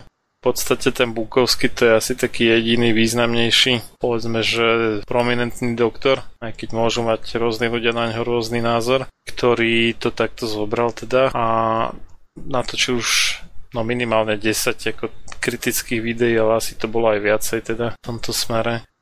Takže všimli sme si rozhodne, že tá cenzúra pritvrdila a podľa mňa to zostane aj v tom smere, že sa budú postupne ďalej mázať všetky možné videá kritické k očkovaniu a tak. Napríklad tá americká vedkynia, ktorá má také slovanské priezvisko Judy Mikovic, tak tam s ňou bol film, tuším, nejaký 23 alebo 26 minútový. Taký rozhovor vlastne s ňou a to tiež zmizlo v podstate. Našťastie som si to stihol teda včas stiahnuť. Ja som nikdy v živote nemala toľko videí stiahnutých. Vlastne som si v podstate predtým nikdy nestiahovala, teraz mám stiahnutých kopec, kopec videí tiež z YouTube pre istotu, aby som tie informácie mala ja som to už predtým stiahoval, lebo uh, nebolo to teda až v takej miere, ale teraz to je viacej. Predtým skôr sa riešili nejaké copyrighty a takéto záležitosti. A teraz už vyslovene je to, že keď je niečo proti nejakej ideológii alebo tej oficiálnej propagande, tak to ide dole. Mňa inak zaujalo na celej tejto kauze aj Bielorusko, lebo však ten ich bieloruský no, diktátor keď niekto tvrdí, že nie je diktátor, tak nech. tak Lukašenko, tak ten vyhlásil, že neriešte koronavírus, chodte normálne makať na pole a dajte si každý deň pol deci vodky a budete v pohode. A sa vyslovene, že vysmial celej tej korona hysterii. No a tie bieloruské uh, čísla sú celkom v pohode, ako keď to tak zoberieme, že tam aj vidujú nejakých vyše 40 tisíc oficiálnych potvrdených prípadov. 47 751 bolo k včerešku a 263 úmrtí oficiálnych, tak to zoberieme na Slovensko, tak tá smrtnosť je plus minus rovnaká a bez akýchkoľvek opatrení a u nás s takými drastickými opatreniami, no tak vyzerá, že by sme boli obaľa veci v pohode, keby sme s tým nerobili nič. Nakoniec sa to tak zdá. No tak to vlastne bolo aj, myslím, v Švedsku, nie? Tí tiež vlastne to nechali. Švedi zo začiatku boli frajeri, potom to už nebolo úplne ono. Aj tie švedské čísla nie sú až také dobré, ako tie bieloruské. Tam sa hovorilo o tom, že mnoho tých e, opatrovateľov sú nejakí cudzinci, ktorí dokonca ani nerozumejú poriadne po švedsky a ani nedodržiavali nejaké rozumné hygienické opatrenia, takže tam veľa ľudí zomrelo zbytečne v podstate v tých domovoch sociálnych služieb, jak sa u nás volajú, alebo teda starobincoch. Tak kvôli tomu sa to tam tak nejak náfúklo, ale ako ak nerátame to Bielorusko, tak Švedsko bolo najviac akože ignorantský štát. Minimálne teda z Európskej únie to tak vyzerá. Aj keď nedá sa povedať zase, že by švedská ekonomika nebola postihnutá týmto, ale tak nepriamo, lebo oni vyrábajú nejaké auta. Volvo a Saab, tuším, sú tie švedské značky a tým, že dramaticky klesol záujem o auta skrz krízu, tak budú aj Švedi postihnutí, ale nie tým, že by si sami strelili do nohy, ako sme to urobili my. No, u nás, u, u nás bola jedna, ešte jedna taká zaujímavá správa. Bol to v podstate taký graf, ktorý bol stiahnutý priamo z RKI, z Robert Koch inštitútu, z ich stránky, kde bolo ukázané v podstate ten reprodukcionscal, to je vlastne No, to, tá, tá nákazlivosť, no, hej, že koľko Áno, tá nákazlivosť. Koľko ľudí vlastne ten jeden človek vie nakaziť alebo nakazí. No a u nás sa vždy hovorilo, teda Frau Merkel, pani, naša, no, hovorila, že um, tie opatrenia musia byť také veľmi prísne, pokiaľ um, nebude tento číslo tej tej nákazy pod, pod 1. A na tom grafe sa vlastne veľmi krásne ukázalo, že pod tým číslom 1 sme boli už 3 dní predtým, ako sa začali tie opatrenia. Že sa nemôže vychádzať z domu a takto. A ďalšie 2 týždne, 3 týždne, v podstate až doteraz sa to nezmenilo. Čiže každý predpokladal, áno, samozrejme, teraz budú tie, tie opatrenia, teraz budeme všetci doma a tá krivka pôjde strmo dole. Ale ono to tak nebolo. Tá krivka už bola dole a ona nešla ani nižšie, ona ostala stále v podstate na tej linii. Sem tam vyjde trošku hore, sem tam je trošku nižšie, ale v podstate sa nič nezmenilo. Čiže neviem, mňa už nemôže nikto rozprávať o tom, že to bolo, e, že to malo nejaký účinok alebo že to malo nejaký zmysel. Teda malo to zmysel pre nejaké určité skupiny ľudí, to, to je samozrejme, ale um, pre nás bežných ľudí to nemalo žiaden pozitívny účinok alebo v podstate žiaden zmysel. Akurát budeme takisto trpieť ako ostatné krajiny. Tak bol to asi taký veľký test pripravenosti, na potom to tiež bol test, že koľko toho ľudia znesú, že koľko obmedzení slobody a tak a na aký dlhý čas znesú, čo možno pre nejaký psychologický výskum by bolo zaujímavé, takéto údaje a asi to bude aj využité do budúcnosti nejakým spôsobom, sa obávam teda sa pozerám na tie svetové čísla, tak tam postupne to tak vychádza, že síce ešte počty prípadov rastú, koľko nových prípadov denne, ale zároveň už od e, apríla počty úmrtí nových denne klesajú. Tým sa zrejme teda potvrdzuje, že v tých letných mesiacoch je to menej nejaké nebezpečné. Čiže tie vírusy si až tak moc neškrtnú, keď má človek dostatok vitamínu D. To je jedna vec a druhá vec je, že to ultrafialové žiarenie likviduje prakticky všetky vírusy. Takže ma, mal pravdu do istej miery profesor Krčmery, ešte kým sa nenechal zmagoriť Igorom Hrozným, že, že v polke maja bude po epidémii plus minus.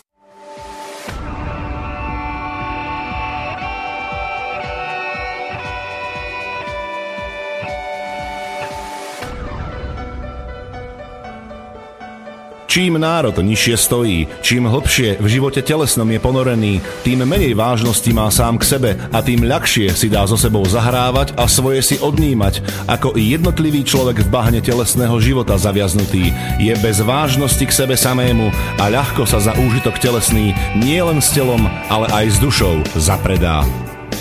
Ľudovít Štúr Máte naladený slobodný vysielač Banská Bystrica.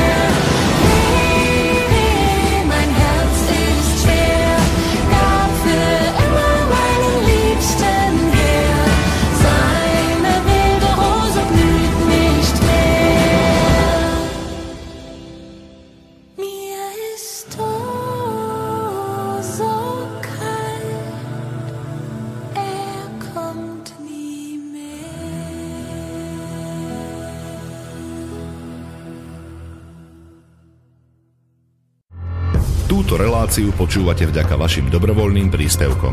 Ďakujeme za vašu podporu.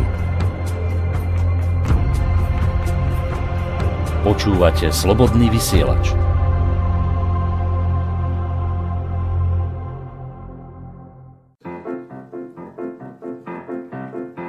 The world has caught a virus, so I've written you a poem. We need your help to cure it, so stay the fuck at home. And if you have got 12 kids or you're living on your own, lock it down and isolate and stay the fuck at home. If you think you're not at risk here, you're living in a dome.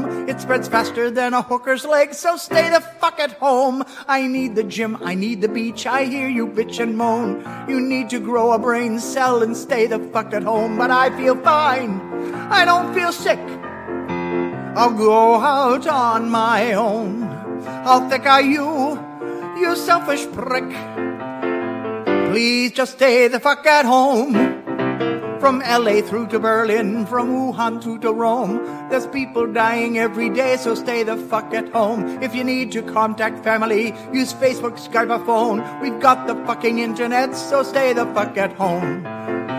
The only way to slow it down is isolate, not roam. Please help the world get back on track and stay the fuck at home. Stay the fuck at home, stay the fuck at home. Don't you be a fucking dick, please stay the fuck at home.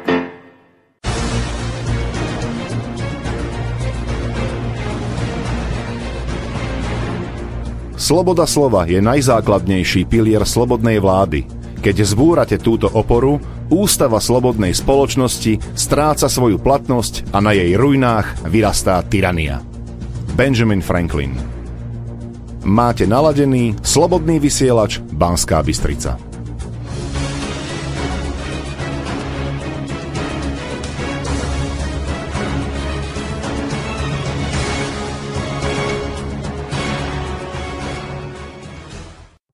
No tak ja si myslím, že tie čísla sa veľmi teraz umelo udržujú a takisto ako sa to robilo predtým, tak sa to robí podľa mňa teraz ešte viacej, že neviem, ako boli škandály aj s tým, že tie testy boli infikované tým koronavírusom, boli škandály, že sa nerozlišuje, či človek zomrie s s koronou alebo na koronu, že, ale tak tieto, tieto veci myslím, že aj sa aj na Slovensku vedia. Um, tiež ako, aj kvôli tomu boli ľudia veľmi, veľmi nazlostení, keď vyšlo najavo, že v podstate je jedno, že ten človek zomrie pri autonehode, donesú ho na pitevný stôl, urobia mu výter a keď má koronu, tak je zapísaný do kolónky, že zomrel na koronavírus. Ako fakt to tak vyzerá. A v tej správe od toho pána z ministerstva vnútra, tak vlastne on, on to tam aj toto spomínal a tie informácie mal potvrdené, že to tak je, že sa vlastne nerozlišuje na to, že či človek zomrel s koronou alebo na koronu, tak tieto informácie mal od aj od takých ľudí, od veľmi dobrých patológov, ktorí sú fakt, že celosvetovo známi. A čiže nevytiahol si to z prsta, hej, že tieto informácie... U nás to nejaký taký, no, vyslovene, že slnečko pozitív človek, teraz rozmýšľam, ktorý to bol, zahlásil, že to požaduje Svetová zdravotnícká organizácia, aby sa všetci s koronou hlásili aj, aj dokonca aj s podozrením iba, aj keď to nie je laboratórne potvrdené, hlásili ako pacienti, čo zomreli na koronu.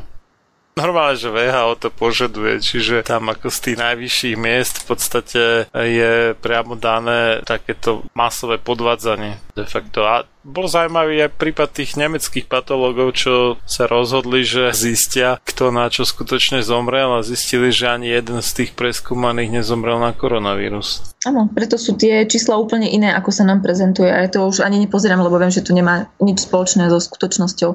Takisto ako bol vlastne aj ten škandál s madagarským prezidentom, alebo neviem, kde to bolo, tam niekde. Nie, nie, to bol v Tanzánii. V Tanzánii, no. Ten bol úplne rozkošný, že dal vyrobiť nejaké vzorky uh, z ovocia, z papají, z nejakého motorového oleja, nejaké stery papule, skvoz, oviec a podobne a označili to nejakými ľudskými menami a poslali do labaku. Zistili, že kozy majú koronavírus a papaja má koronavírus aj motorový olej má koronavírus. Tak to Aj keď je teda otázka, že či do Afriky neposlali nejaké treťotredné testy, to je tiež možné, že tie, čo sa používajú v Európe a v Amerike sú lepšie, to neviem. No ale pri najmenšom je to na zamyslenie toto. Ale aj to sa hovorí, že v Afrike, že je málo prípadov, tak tam jednak by to svedčilo v prospech tej teórie, že slnečko nesvedčí akémukoľvek respiračnému vírusu. A jednak uh, tam sa zase hovorí, že málo testujú, čo je samozrejme možné. Tam to zdravotníctvo nie je na takej úrovni. Tak nevieme, kde je pravda, no ale bol to naozaj ako, že zatriaslo to s tou dôverou v tie oficiálne čísla, myslím. No a to slniečko je problém, teraz už aj v Nemecku, pretože práve teraz, keď je korona pandémia, sa rozhodla um, mám napísané, minister, ministerkyňa, ministerkyňa poľnohospodárstva a výživy a ochrany spotrebiteľa, nejaká Julia Kľukná, um, znížiť, alebo teda um, lebo teraz, dneska si vieme kúpiť ešte vitamín D v aj 5 tisícovku, aj jednoducho veľmi vysoké s vysokými hodnotami toho vitamínu D. 5000 je asi najviac, čo som videl, akože jednu kvapku alebo ampulku alebo čo. No, ja už som videla aj viacej. Ako, a vlastne ona sa to teraz pokúša presadiť v Európskej únii, aby to znížili, aby bolo jednoducho ohraničené, koľko môže mať. A to bude pravdepodobne niečo do tisíc. Ja myslím si, že tých... Ešte keby to bolo tisíc, tak by to bolo ešte fajn. Ale keď to bude tých 400 až uh, 800 uh, internacionálnych jednotiek, tak... To ju čo napadlo teda? To neviem, čo ju napadlo, tak asi si to napadlo niekoho iného. To vyzerá ako čistá sabotáž, lebo ako tam na to si neviem predstaviť nejaký argument, ktorý by to mal obhájiť toto. Budú tvrdiť, že to je... Dneska to je už jedno. To, keď ja si keď počúvam tie, tie médiá, aj keď sa mi niečo dostane nechťac do uší, sa mi chce hneď ísť, naozaj akože mám chuť sa ísť vyvrácať, musím to tak povedať, ale mm, to už je jedno, oni tam to je čisté klamstvo. Oni dokážu tam normálne klamať, e, nikoho už nezaujíma pravda.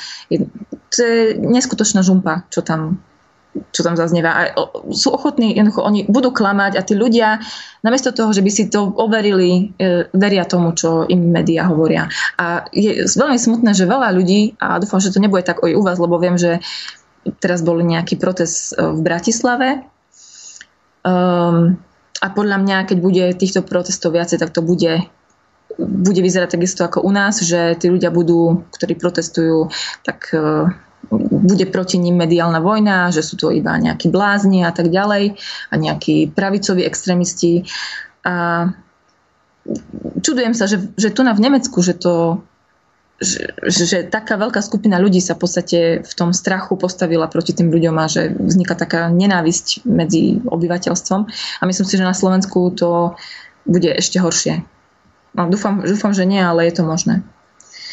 A to sa týka nie iba toho vitamínu D3, to sa týka aj iných e, výživových doplnkov, kde, e, pretože som videla jedno video s jedným e, youtuberom, ktorý robí také super YouTube, YouTube videá, volá sa Rovegan Unlimit.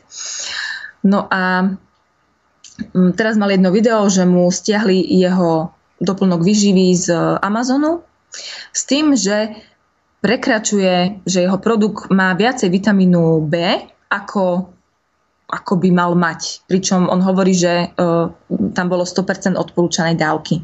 A už aj to sa zdalo niekomu, že to je priveľa a jednoducho mu ho stiahli z predaja. UB komplexu?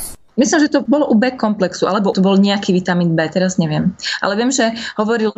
Lebo tie Bčka, Bčka, keď sú tu teda tie správne formy, tak oni podobne ako u Cčka, tam prakticky nie je nejaká dávka, ktorá by spôsobila predávkovanie, alebo teda nejakú intoxikáciu. Čiže tam to si skorej teda ozaj viem predstaviť u toho vitamínu D3, že tam môže tvrdiť, že nejaký magor si toho dá veľa a potom bude z toho mať vážny problém, alebo u Ačka, tam to predávkovanie môže spôsobiť až oslepnutie, ale u Bček a Cček to nehrozí v zásade. No ale sú také tendencie a teraz sa bude robiť všetko preto, aby nám zobrali aby nám zobrali všetky veci, ktoré by nám mohli pomôcť, lebo ja som presvedčená o tom, že za tým všetkým je to, aby znížili počet obyvateľstva na tejto planete.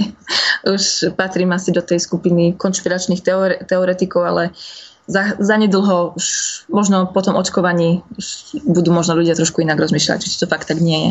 Keď si zoberieme, že uh, Bill Gates priamo um, v, televízii alebo na, YouTube je video teraz, neviem, to bol nejaký TED z tam jednoducho rozprával o tom a to video je v podstate dosť známe, že uh, najväčší problém na našej planete sú ľudia, že je ich tak veľa a že on bude on chce, aby, tu, aby bolo čo najviac detí zaočkovaných. Úplne tak človeku to nedáva zmysel, hej, čo hovoril, ale on to fakt tak, tak hovoril, že on chce zaočkovať čo najviac malých detí, aby mali potom väčšiu šancu uh, prežiť, aby nezobrali na tie, na tie choroby, hej, ako je, ja neviem, rubeola, no, no, na, na to všetko, proti čomu sa očkuje, aby mohli z nich vyrásť ľudia, ktorí potom sa sami rozhodnú, že budú mať menej detí. No len toto, toto nefunguje, že ono to funguje v tých krajinách, ktoré príjmú nejaký konzumnejší spôsob života, čo viac menej teda sú povedzme tie nejaké severo-západné krajiny, dá sa povedať. Plus, minus, dnes už to moc neplatí, ale kedysi teda kresťanské ktoré sa v podstate nechali namotať do veľkej miery. No, možno s výnimkou niektorých niekoľko málo, a väčšina áno ale neplatí to tam, kde dominuje islám, tak tam proste sa budú viacej množiť, bude menej detí zomierať, no tak bude populačná explózia, alebo v Indii trebárs. Že keď tam zlepšie zdravotníctvo, bude zomierať menej detí, ale nebude sa rodiť menej detí. Stále sa bude rodiť, no než rovnako, ale tak v prepočte na jednu ženu plus minus rovnako ale keď ich bude menej zodmerať, tak proste budú čím ďalej tým rýchlejšie rásť. Áno, a oni to vedia, oni to veľmi dobre vedia, že to takto funguje. Čiže toto ja ako bylovi nežeriem, keď akože tvrdí, že vďaka očkovaniu sa zniží počet obyvateľov. Nie tak, že by to samotné očkovanie buď spôsobilo neplodnosť, alebo zabilo dokonca tých ľudí, aj prípadne spôsobilo také problémy, ktoré znižia ich životnosť. A čo je podľa mňa pravda, že takto sa to deje a rozhodne nie je skrz to, že by očkovanie zabezpečilo lepšie zdravie a potom teda viacej, väčšie percento detí prežilo a kvôli tomu sa rozhodli mať menej detí, tak toto nie je africká v podstate ani tá juho azijská alebo juho-východoazijská mentalita. to vôbec nie. Obzvlášť teda pokiaľ v tej krajine dominuje islam, tak to v žiadnom prípade nie je. Však môžeme vidieť na prípade Jemenu, kde by to mohlo už len skrz to, že oni nemajú nejak veľmi zdroj obživy, že by mali toľko polnohospodárskej pôdy, že by vyrobili potravín a dokázali to vyrobiť pre, ja neviem, koľko tam je, 30 miliónov ľudí alebo tak, ale tam iba keď im tam posielali ďalšiu a ďalšiu potravinovú pomoc, tak oni sa množili viacej a viacej, alebo teda lieky a tak, čiže toto očividne nefunguje práve na tých cieľových krajinách, kam obzvlášť Bill Gates a tá jeho Gavi, tá celosvetová aliancia pre vakcíny a imunizáciu, teda očkovanie, mieria tú svoju tzv. pomoc keby to teda myslel vážne, tak e, je dobre známe, že najväčší problém je s pitnou vodou, respektíve tá ich voda nie je pitná v tom zmysle, že obsahuje tak veľa patogénov, že imunitný systém tých ľudí je neustále bombardovaný a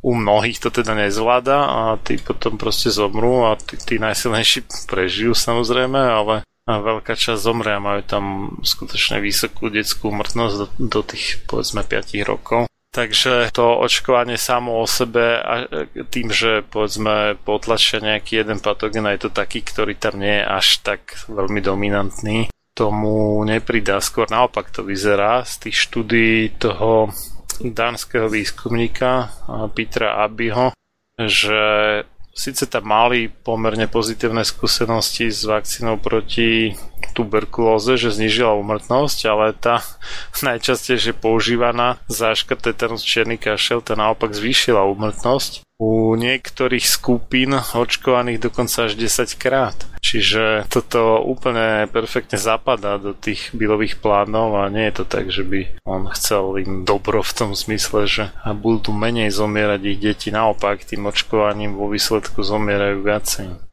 A tam čo, ako spôsobuje tú populačnú expoziu, je skôr tá iná zdravotná starostlivosť, že im tam povedzme dajú nejaké antibiotika, antimalarika, neviem čo to navyše, ale to očkovanie ich skôr privádza do hrobu, než že by ich zachraňovalo.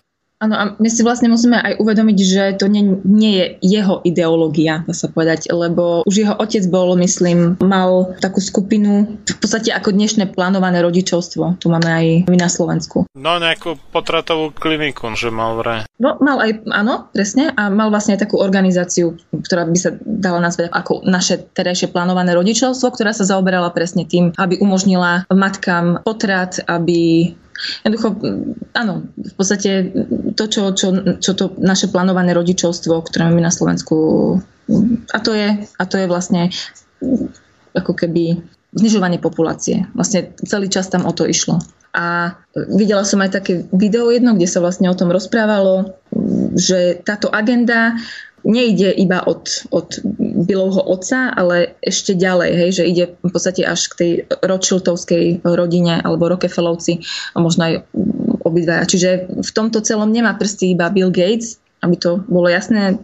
Sám by to určite nedokázal toto všetko. Na to je podľa mňa veľmi malá ryba v tom majú prsty aj väčšie ryby, lebo inak si neviem predstaviť, že by jeden človek dokázal toto urobiť celou planetou, čo sa teraz deje. Je podporovaný z veľa, z veľa strán. No tak samozrejme, že tie miliardy do toho Gavi to nedáva sám Bill Gates, ale vybavuje si ich jednak u vlád niektorých štátov. Tam myslím, že Veľká Británia tam hrá hlavné húsle a jednak sú tam aj nejakí súkromní darcovia ďalší, takže Rozhodne to nie je akože čisto v režii jedného človeka, to samozrejme, že nie. A myslím, že prvý, čo takto vo väčšom poukázal na ten problém rastu populácie, to bol ten rímsky klub niekedy v 60 rokoch, sa mi zdá, alebo nejak tak to bolo čo mali takú štúdiu, teraz neviem presne ten názov, nejaké medze rastu alebo niečo také, myslím. Takže to nie je ani nejaká záležitosť 21. storočia, to už je pekných pár desať ročí, čo sa vyvíjajú takéto aktivity. A vlastne aj tá Svetová zdravotnícká organizácia OSN tak vo veľkom tlačia aj antikoncepciu, aj dostupnosť v podstate potratov a týchto záležitostí, takže tam celkom jasne vidno to, jak ťahnú k obmedzovaniu populácie. No ale my tu na tom severozápade okrem toho rozmaznania konzumom a samozrejme e, tuto mať dieťa znamená také nepohodlie, takže čím viacej si človek potrpí na to pohodlie, tým má menej detí v prepočte. Áno, ale potom sú aj ľudia, ktorí by radi mali deti a myslím si, že je ich tiež veľa, ale tí uh, si nedovolia mať deti kvôli tomu, lebo sa boja, pretože vedia, uh, do akého sveta by ho priniesli. Z časti toto, ale z časti je tam aj to, že nemôžu mať, lebo sú z rôznych dôvodov neplodní, jeden alebo druhý, alebo obaja z tých potenciálnych rodičov. A potom je tam ešte to, že čím viacej pribúda tých neurologických problémov, a závažných, ako sú tie všelijaké poruchy autistického spektra, ale aj niektoré ďalšie. A to už ide do úplne šialných čísel, že už, čo ja viem, každý 20. alebo koľký chlapec v USA má nejakú diagnozu z autistického spektra. S tým, že to stále rastie a rastie, tak tieto deti reálne nie sú spôsobile mať keď dorastú teda do dospelého veku, mať potomstvo a postarať sa o ne tak. Naopak, a oni potrebujú teda tie vážnejšie prípady, aby sa niekto staral o nich a pokiaľ to takto bude ďalej, tak o pár, možno 10, 15, 20 rokov to už dospie do takého bodu, že už nebude mať kto sa skrátka starať o tých autistov. No a aj keby akože celá ekonomika riešila iba poruchy autistického spektra, tak uh, už, už nebude toľko ľudí, pretože keď by sme to tak zobrali, tak jeden taký úplne že tvrdý autista potrebuje v podstate troch ľudí, aby sa o neho starali a to, to, to sa nebude dať už.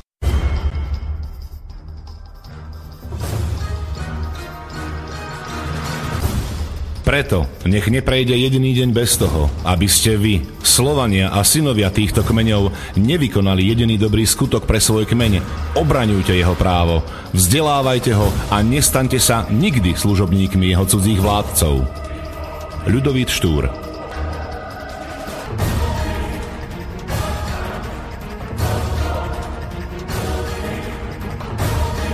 Počúvate Slobodný vysielač.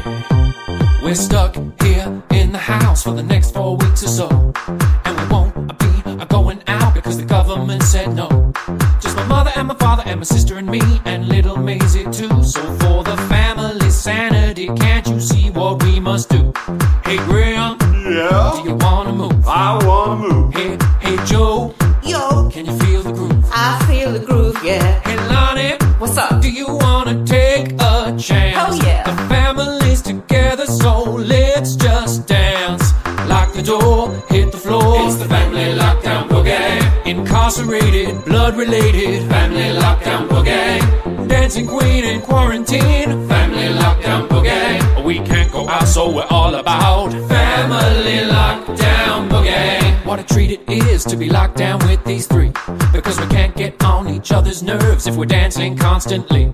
We're staying strong and getting along, cause that's just how we do. Won't let this virus divide us, so try this with your family too. The streets are empty and the doors are locked. We've got time uh, plenty and the fridge is stocked. We're a nuclear family and we know how to rock. So lock it down and turn it up right now. You don't need to stop. Lock the door, hit the floor. It's the family lockdown. Incarcerated, blood related. Family lockdown boogie. Dancing queen in quarantine. Family lockdown boogie. We can't go out, so we're all about family lockdown boogie.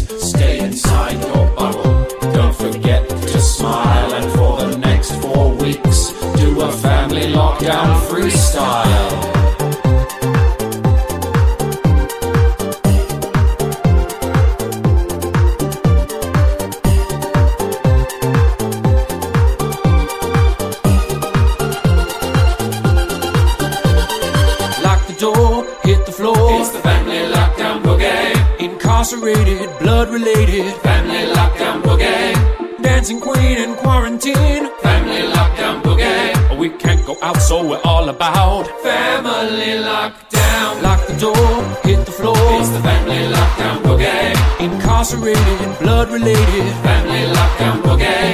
Dancing queen in quarantine. Family lockdown boogie. We can't go out, so we're all about family lockdown boogie. Prisahal som na oltári Boha väčné nepriateľstvo každej forme tyranie nad mysľou človeka. Thomas Jefferson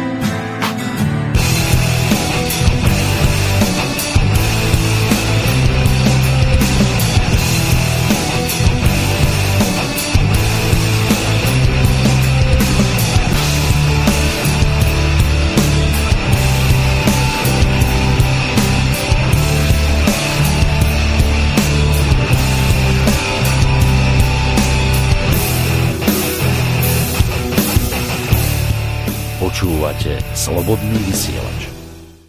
No, som počula, že vraj aj um, syn Donalda Trumpa nemá autizmus, ale má tak trošku autizmus, neviem ako sa to povie. Čo, Aspergera alebo niečo také? No také niečo, že má tam nejaké percentá z toho ako keby autizmu, že má nejaké autistické cuge sa to povie po nemecky, ale neviem ako sa to povie uh, po slovensky. Čerty alebo rysy. No áno, áno, presne tak, že má. A videla som teraz posledné video s dok- doktorom Klinghartom, kde on vlastne hovorí o Donaldovi Trumpovi, kde ho aj chváli, ako on nebol podľa mňa jeho predtým jeho nejaký fanušik, ale hovoril, že odkedy je on prezidentom, že lekári môžu povedať viac svoj názor bez toho, aby sa báli, že im bude hneď odobraná licencia a že aj tá otázka očkovania sa viacej rieši v Amerike a že to je vďaka nemu, pretože on sa informoval vzhľadom k tomu, že mal takéhoto syna, že mal problémy s tým synom, uh, informoval sa a uh, zistil vlastne, že čo za tým všetko, všetko je s tým očkovaním a tak a že urobil, uro, v podstate nejaké kroky k tomu, aby sa to, aby sa o tom začalo hovoriť, aby sa to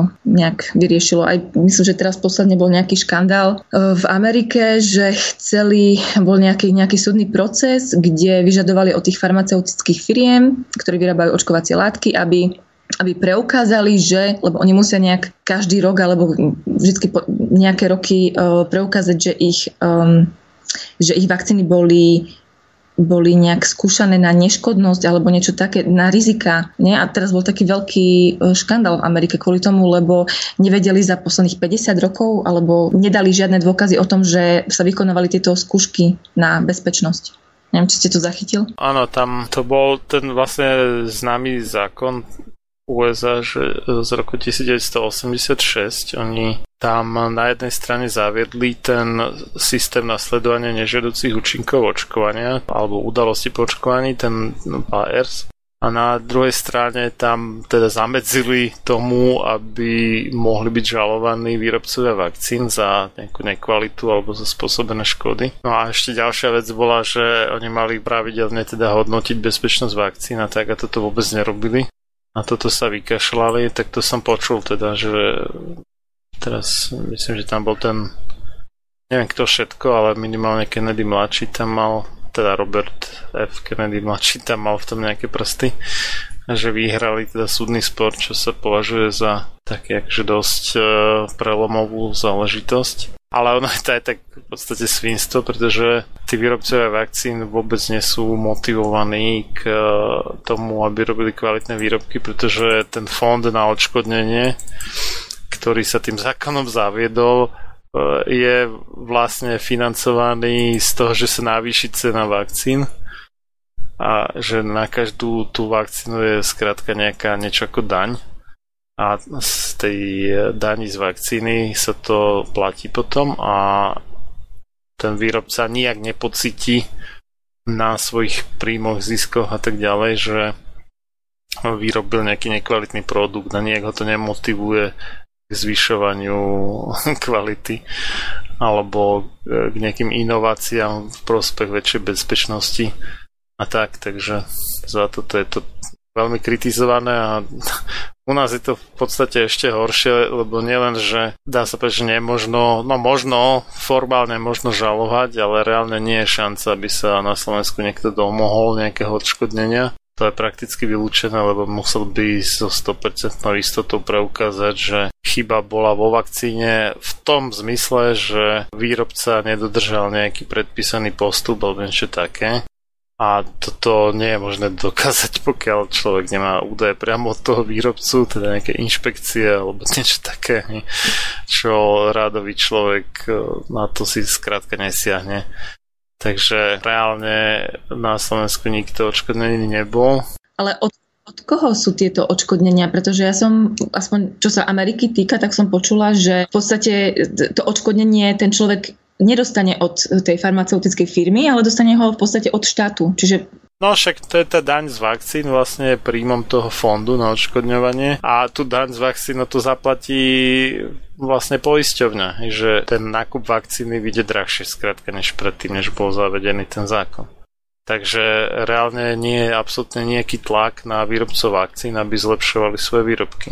Počula som ešte jednu zaujímavú vec a som sa vás to vlastne chcela aj opýtať, či ste o tom niečo nepočul. Čo sa týka španielskej chrypky, pretože tá je teraz dosť sa o nej rozpráva, že už predtým bola španielská chrypka a teraz je ja, korona a že to má nejaký, že v podstate sa s tým robí strach ľuďom, že by to mohlo viesť aj k takej epidémii alebo pandémii, ako bola uh, tá španielská chrípka.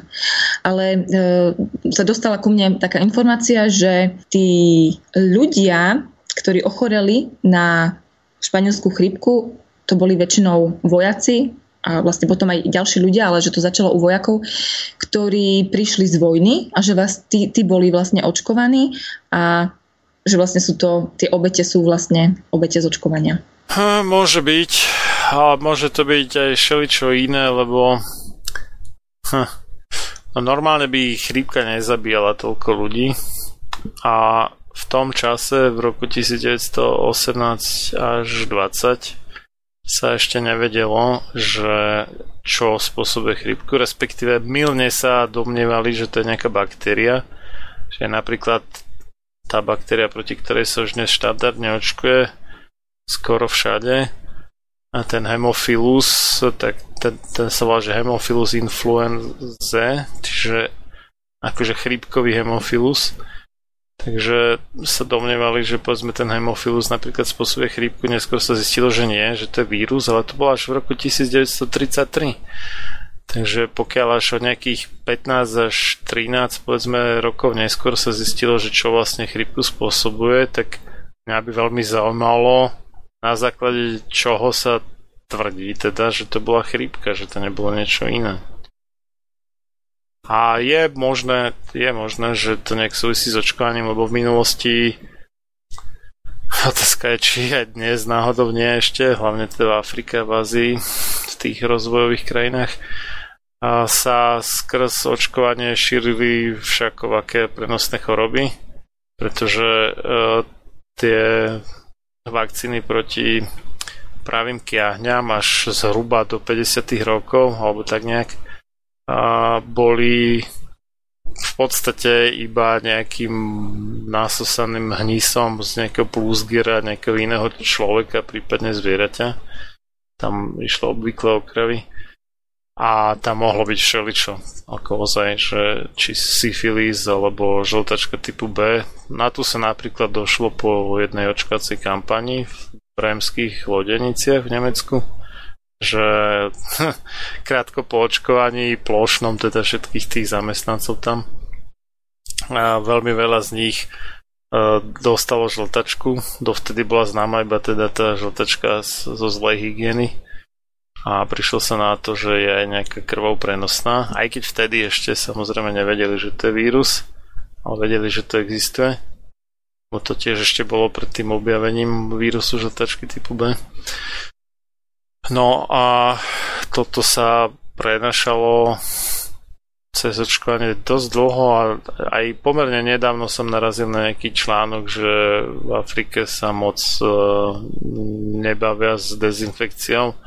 Používajú tie isté inekčné ihly a niekoľkokrát u rôznych pacientov krátko po sebe, takže veľmi ľahko to môžu nakaziť od uh, iného pacienta to žltačko typu B, že sú tam skrátka stopy krvi po tom predchádzajúcom očkovanom a podobne. Čo je desné skrátka. A vyslovene za týmto účelom, aby sa to predchádzalo, tak im tam vymýšľali nejaké ihly a strekačky, ktoré sa ani nebudú môcť dať použiť viac než jedenkrát, že ako náhle sa to jednosmerne a tam vytlačí, takže už sa to nebude dať naspäť natiahnuť, respektíve sa to rozpadne nejakým štýlom. Čiže e, myslím, že očkovaniu vďačíme za celosvetové rozšírenie strašne veľa chorôb. Myslím aj tá žltačka typu B, že dnes to je nejakých asi okolo 300 miliónov ľudí, že to má aktívne. Môžem to skúsiť pozrieť čo je šialené číslo samozrejme. A to nebyť očkovania, tak to by bol len veľmi, veľmi malý zlomok z tohto počtu.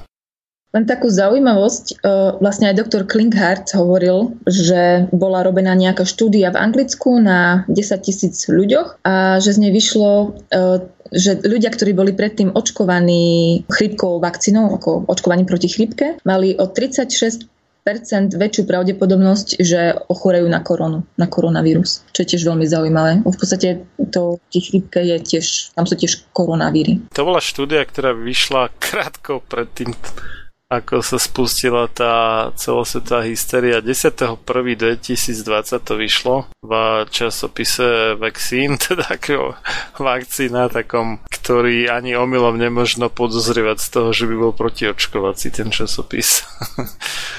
Takže toto je úplne oficiálny údaj mňa veľmi záraža, že niekto je schopný ešte toto označiť za konšpiračnú teóriu a to sa deje teda napríklad v niektorých slovenských plátkoch, ako napríklad Denní Gen toto označil za konšpiračnú teóriu alebo niečo v celom zmysle, nejaký fake news alebo tak tak uh, toto už je ozaj ako na, na psychiatriu. Takže áno, áno, je to tak, ale už aj predtým boli štúdie, že napríklad tí, čo sú očkovaní proti chrípke štandardne každú sezónu, že boli dvakrát náchylnejší dostať tú prasaciu chrípku. Bolo pred tými desiatými rokmi taká štúdia. A potom trošku neskôr vyšla štúdia, že tí, čo sú očkovaní proti chrípke, každoročne, tak oproti tým, čo nie sú, tak síce majú menej percentuálne tej samotnej chrípky, ale celkovo vzáte sú 5,5 krát častejšie chorí počas eh, chrípkovej sezóny. No tak asi si tým moc nepomohli teda tým očkovaním.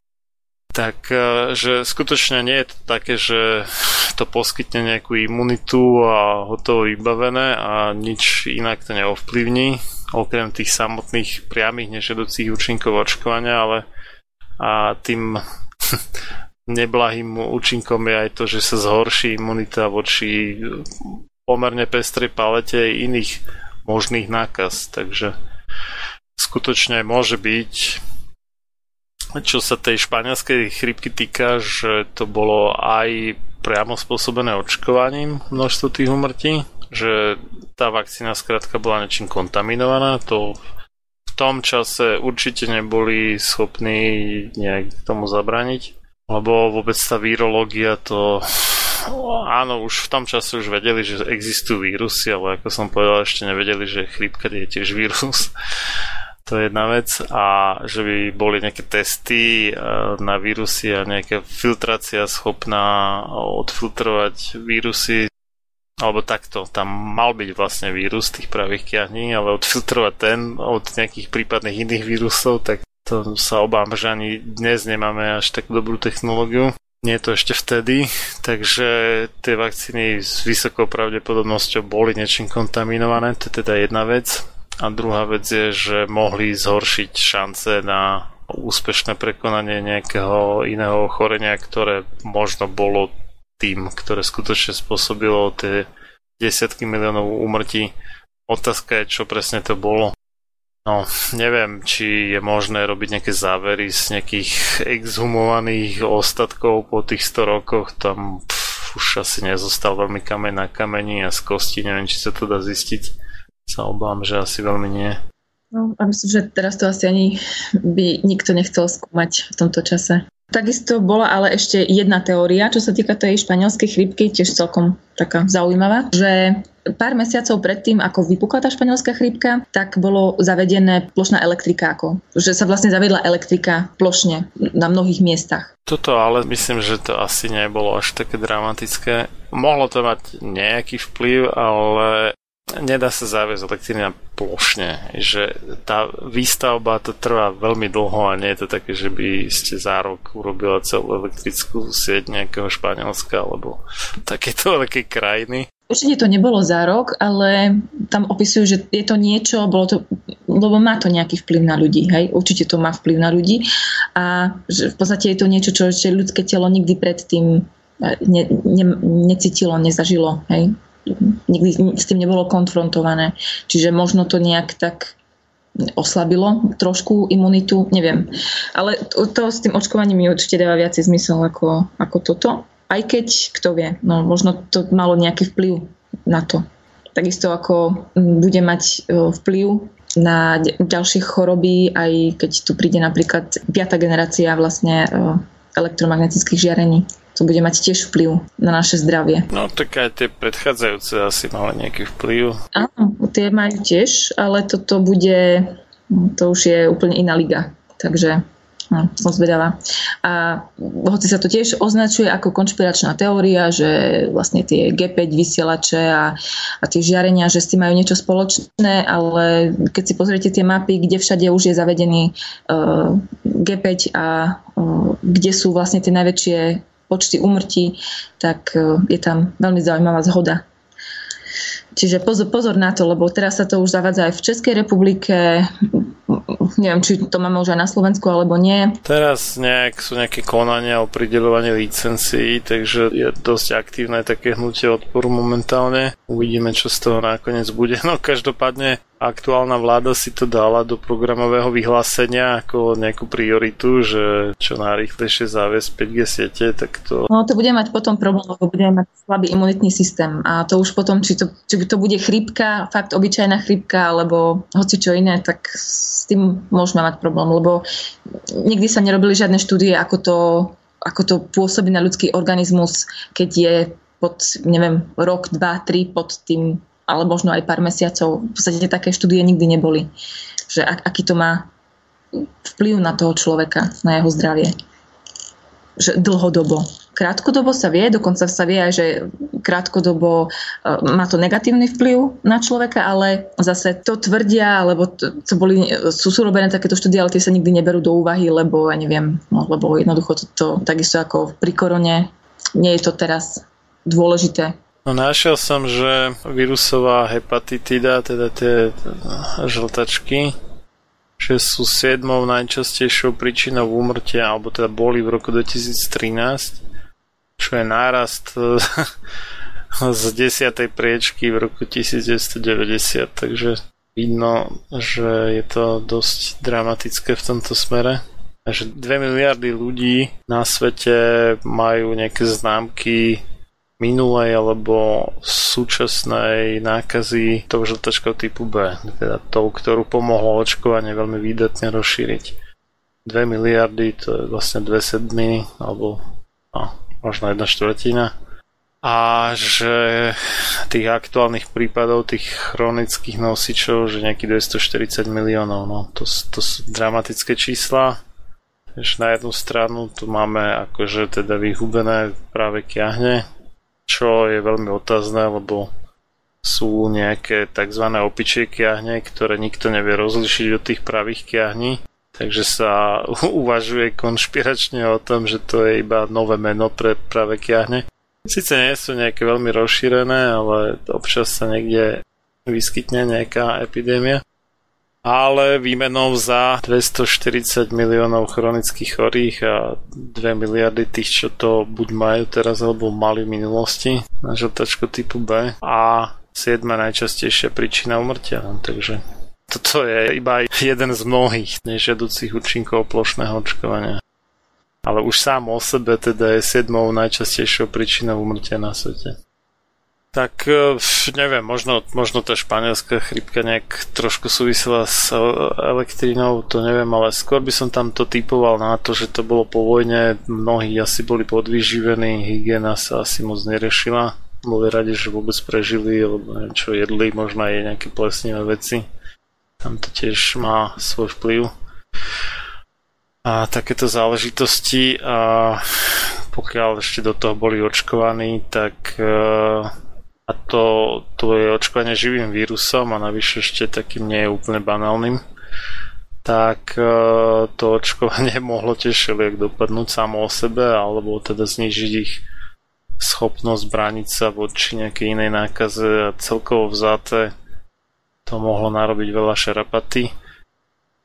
Ale osobne si teda napriek tomu všetkému dovolím pochybovať o tom, že to bola chrípka, respektíve chrípkový vírus čo si teraz berie, akože že je to dané, ale ako to môže byť len tak proste dané, keď trvalo ešte tých 13 až 15 rokov, pokým sa vôbec prišlo na to, že chrípku spôsobuje vírus.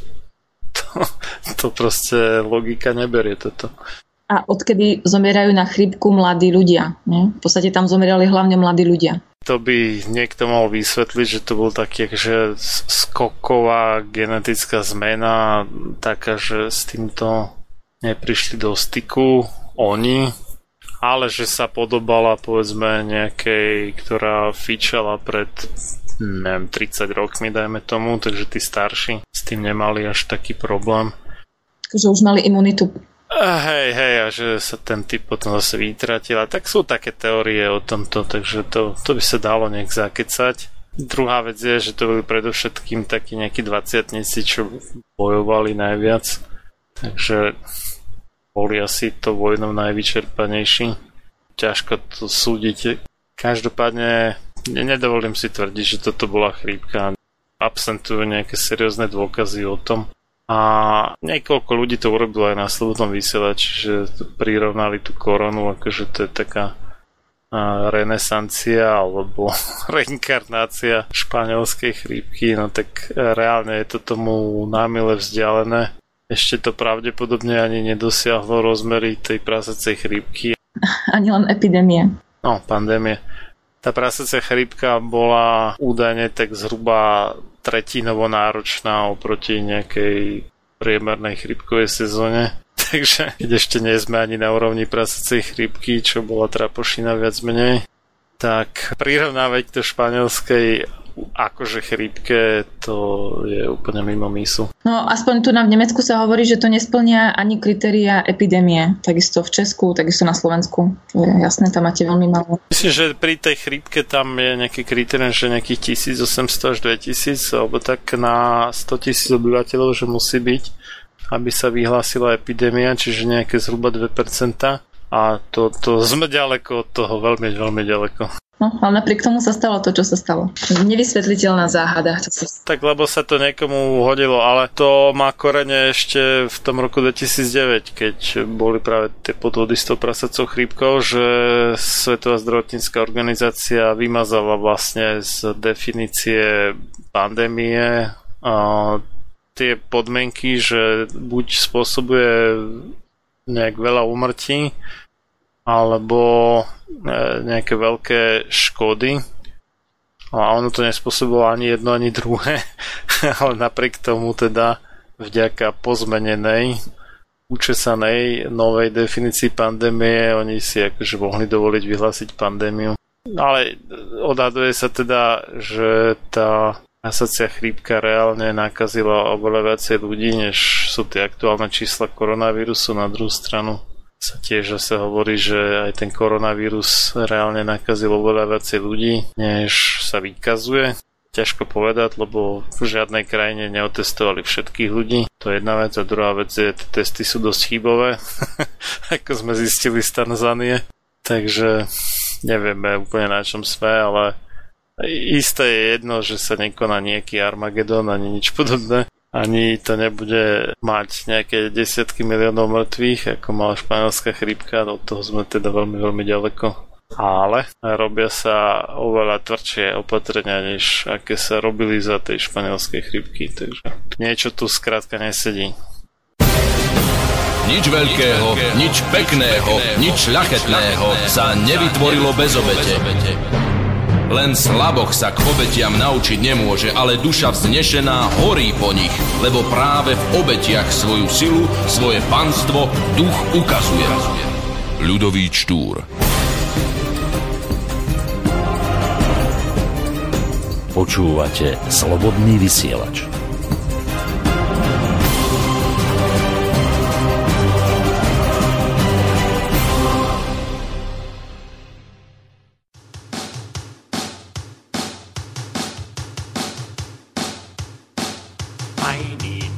paper, toilet paper, toilet paper. I'm out of toilet paper. It's my corona. I need toilet paper, toilet paper, toilet paper. I'm out of toilet paper. It's my corona. Got to make a grocery run. Well, that sounds fun. Why am I out here risking my life? Corona, where's a goddamn parking space? Shit, I touched my face. Wait, I think I finally caught my corona. Stop it, don't be manic organic? Oh no, all GMO. Jesus Christ, now I panic, I'll die. I, I, I, I. My, my, my, my Corona. Out of toilet paper, it's my Corona. Don't come any closer, huh? I'll mess you up. I'm just coming in for some wipes. Corona. Kroger's full of empty shelves. Ah, what the hell? Yes, I'm stocking up on boxed white Corona. Nothing's making sense. No more friends. No more basketball kids. Are home from school. It's raining too, and I'm losing my mind. My, my, my, my Corona. My, my, my, my Corona. I paper, toilet paper, toilet paper. Out of toilet paper, it's my Corona. toilet paper. Toilet paper, toilet paper. Out of toilet paper, it's my corona. When you gonna get to me? Get, to me? Is it just a matter of time, Corona? Will I kill my family in quarantine? Yep. Or is it just a game mind, Corona? Then there's Donald Trump. What the fuck? Why you shaking hands and keep telling us nothing's up? That we're gonna be fine. What? My, my, my, my, Corona. My, my, my, my, my Corona. So sick of my Corona. Hey, my, my, my, my Corona.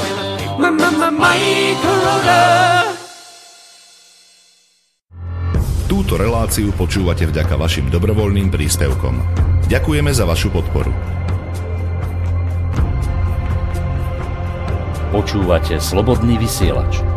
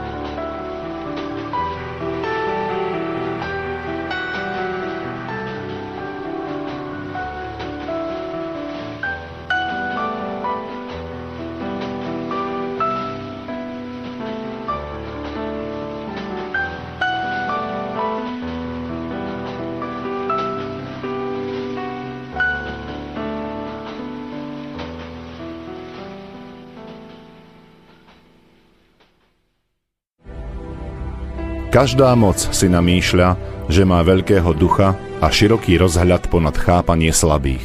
A tiež, že realizuje Boží zámer, pričom porušuje všetky Božie zákony.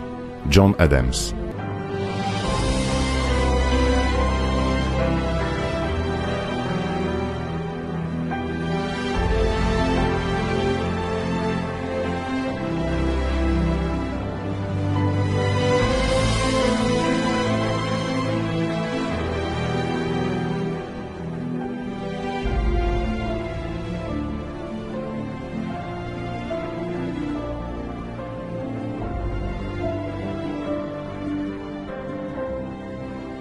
Počúvate Slobodný vysielač.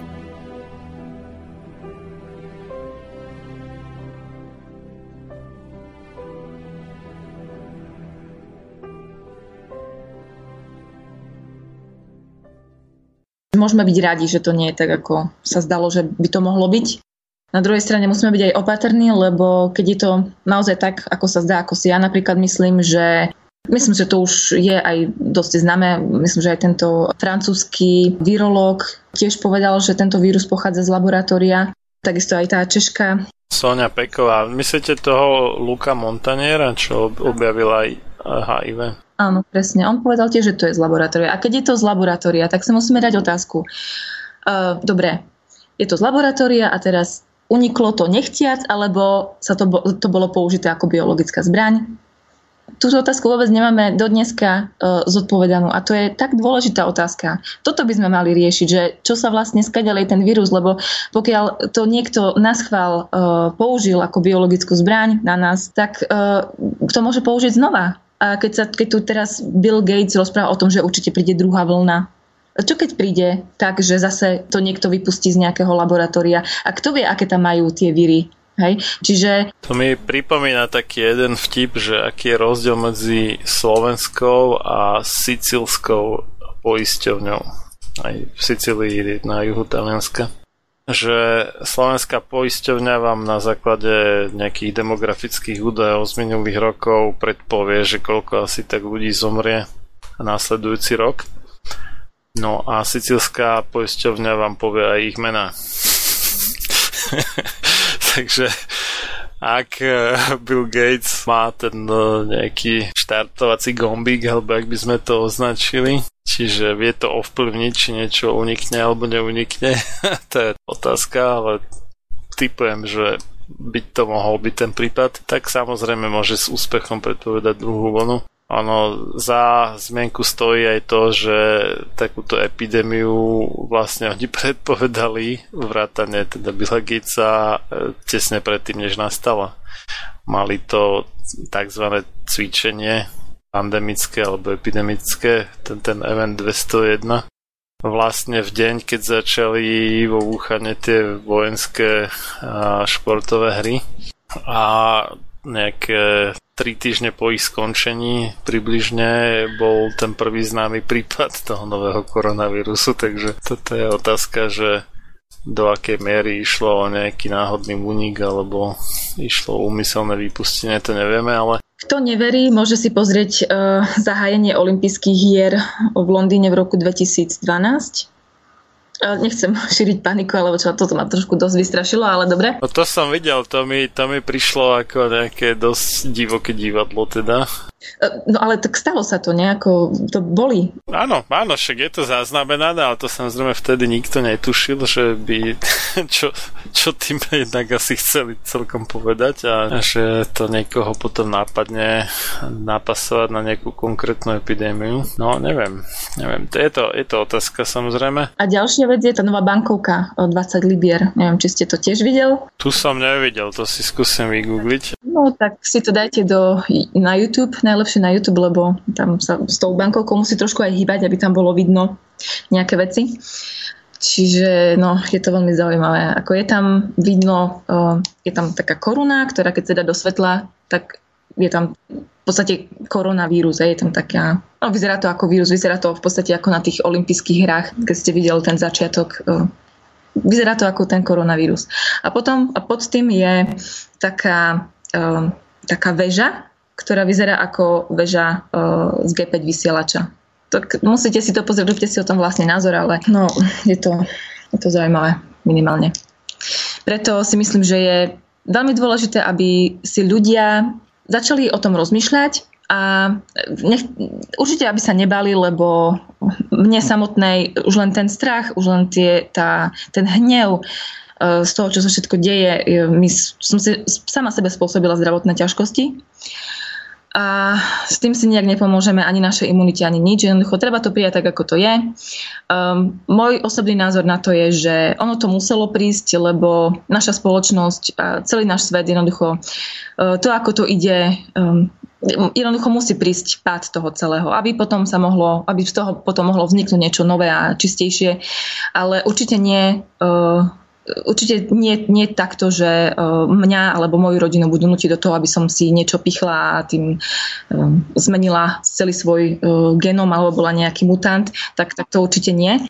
Pozerám na tú bankovku, tam vyzerá, že tam bol nejaký numerolog asi za tým, lebo 20 librová bankovka bola vydaná 22.2020, teda 2020. 20.02, 2020, 20 librová bankovka, tak toto toto je veľmi veselé, ale ne, nevidím tam zatiaľ nejaké také, je tam teda nejaká väža, ale je to ten Big Ben teda? Máte to na YouTube, alebo to máte na... Hej, hej, pozerám to na YouTube, áno. No, asi nemám to správne video, no. Asi nemáte to správne video, spohľadajte ešte, uvidíte. Preto si myslím, že je dôležité, aby ľudia sa nebali a aby napríklad, mali ste tu aj reláciu o CDS, aby si to ľudia znovu vypočuli, alebo tí, ktorí to nepočuli, aby si to vypočuli. Dá sa kúpiť aj knižka. MMS, CDS je fantastická vec. Netreba sa toho bať, pokiaľ č- s tým človek vie zaobchádzať. No mali sme medzi tým teda reláciu s o tom najpilým práve o tomto. Odkedy teda sme mali tú našu prvú spoločnú nahrávku, tak som mal aj o tom reláciu, takže posluchači, ktorí teda počúvajú, tak si to môžu nájsť. Nemusíte to brať, keď nechcete, ale majte to doma, máte to niekde v pivnici alebo niekde. Keby náhodou sa niečo stalo, tak máte po ruke niečo, čo vám môže pomôcť. Je to skvelá vec, dokonca to odporúča aj doktor Klinkhardt. Ja to mám určite doma a dá sa to skvele využiť aj na čistenie zeleniny, ak by ste chceli. A aj na čistenie vzduchu, kvetov. No, má, má, to, má to všelijaké využitie. Takže, tak a potom som ešte našla jednu veľmi zaujímavú vec, to bude zaujímať možno tých ľudí, čo sa viacej zaujímajú možno MMS alebo tak, alebo jednoducho ich bude táto téma zaujímať v jednom videu, ktoré som preložila od doktora Klinkharda, tam spomínal to HOCL. HOCL je uh, taká látka, je to vlastne kyselina uh, chlórna a tá vyšla vo výskume v, skúškach ako tá najlepšia um, zbraň proti koronavírusu, čo sa týka dezinfekcia, ako dezinfekcia na povrchy a tak. A doktor Klinkhardt uh, to vlastne si striekal aj do nosa a vdychoval to do plúc a je to v podstate úplne bezpečné, ale nevedela som, že skadiaľ to má. Skadiaľ má tú, tú HOCL kyselinu a um, pretože som sa na internete dozvedela, že ona je veľmi nestabilná. Ale uh, jedna firma ju vie vyrobiť aj tak, že by bola stabilná a HOCL kyselina je fakt zázračná, zázračná vec. Myslím, že sa používala na čistenie rán uh, za druhej svetovej vojny alebo za prvej svetovej vojny. Uh, známa vec, ale nebola použitá, bolo to zabudnuté kvôli tomu, lebo um, lebo jednoducho sa nedala stabilizovať. A teraz jedna firme sa to podarilo stabilizovať. Je to firma v Amerike, oni predávajú hotové výrobky. To ale to nie je pre nás teraz také zaujímavé, lebo v podstate no, kupovať si to z USA. Ale existuje ešte jedna firma, ktorá ktorá urobila taký HOCL generátor. A tento generátor vyzerá ako taká kanvica, do nej si dáte čistú vodu, do toho si dáte sol, musí to byť čistá sol, a ono vám to vyrobí pôsobením elektrolízy, tú HOCL kyselinu, ktorú môžete používať na dezinfekciu hoci čoho môžete vyhodiť všetky dezinfekčné prostriedky, čo máte doma, používať iba toto. Je to pre prírodu v podstate skvelá vec, pretože nemusíte používať tie chemické prípravky a takisto, keby náhodou niečo prišlo, tak máte po ruke vždycky nejaký dezinfekčný prostriedok, ktorý môžete si dokonca striekať do očí no lebo teda áno, v podstate aj do očí, do nosa, môžete si tým de- de- dezinfikovať dýchacie cesty, Um, neviem, ako ja som si to objednala, ešte mi to neprišlo. Nie je to úplne lacná záležitosť, stojí to 259 eur teraz, predtým to stalo 200, trošku hore. A je to od firmy Ecolox sa to volá. Keď, keď si dáte um, do Google HOCL generátor a obrázky, tak vám to vidie, vyzerá to ako kanvica. Stránka je store.ecoloxtex.com to len tak pre zaujímavosť. Už som našiel teda tu 20 librov bankovku, no je to, vyzerá to tam ako nejaké ozubené koleso, mohlo by to pripomínať nejaký vírus, to je pravda. A je tam teda nejaká väža, no. Ťažko povedať, ale hlavne ma prekvapilo, že oni sú plastové, tie bankovky nové. A sú aj na jednom mieste presvitné úplne, jak nejaký gilit. To je zaujímavé. Dobre, tak ak už je to všetko, tak ďakujem veľmi pekne za rozhovor. A ja ďakujem. Všetko dobré ešte prajem, nech sa vám tam podarí vybojovať naspäť čo najviac, no, ideálne všetky, prípadne aj nejaké ďalšie slobod, ktoré ste dočasne stratili teda. Aj vám a nezabudnite, keď príde k tomu, k tej otázke povinného očkovania, neviem prečo sa to vlastne na Slovensku ešte vôbec nerieši, to je pri mňa trošku taká záhada, ale možno keď už v Nemecku ako ešte ani e, tá e, očkovacia látka nie je na trhu, ešte ani sa nevie, či sa vôbec vyrobí a my už riešime povinné očkovanie. Neviem, prečo u vás sa to ešte nerieši, alebo ešte sa o tom nerozpráva. Možno to je na schvál, tak neviem. Ale určite, keď sa o tom začne roz, rozprávať, alebo keď o tom niekto to bude chcieť presadiť, tak musíte okamžite vysť do ulic a okamžite povedať jasné nie. To sa nemôže stať, že to niekde bude, alebo že to u nás na Slovensku bude prijaté. No, no, ono je nakoniec ešte otázka, že či vôbec nejakú vakcínu uvedú, lebo zatiaľ ako proti koronavírusom nedokázali a to už sa teda snažili už od toho SARSu a neboli úspešní v tomto. Respektíve niečo vyvinuli, ale testy na zvieratách dopadli katastrofálne, takže uvidíme, čo z toho bude. No, každopádne ďakujeme za informácie o tom, jak to vyzerá v Nemecku a držím palce. Pekný zvyšok večera prajem. Ďakujem. Majte sa. A podobne. Ľudia, ktorí preukazujú väčší rešpekt bohatému podliakovi než čestnému a statočnému človeku, ktorý žije v chudobe, si zaslúžia byť zotročení, pretože jasne ukazujú, že bohatstvo, nech už je získané akýmkoľvek spôsobom, má podľa nich väčšiu hodnotu než poctivosť. John Hancock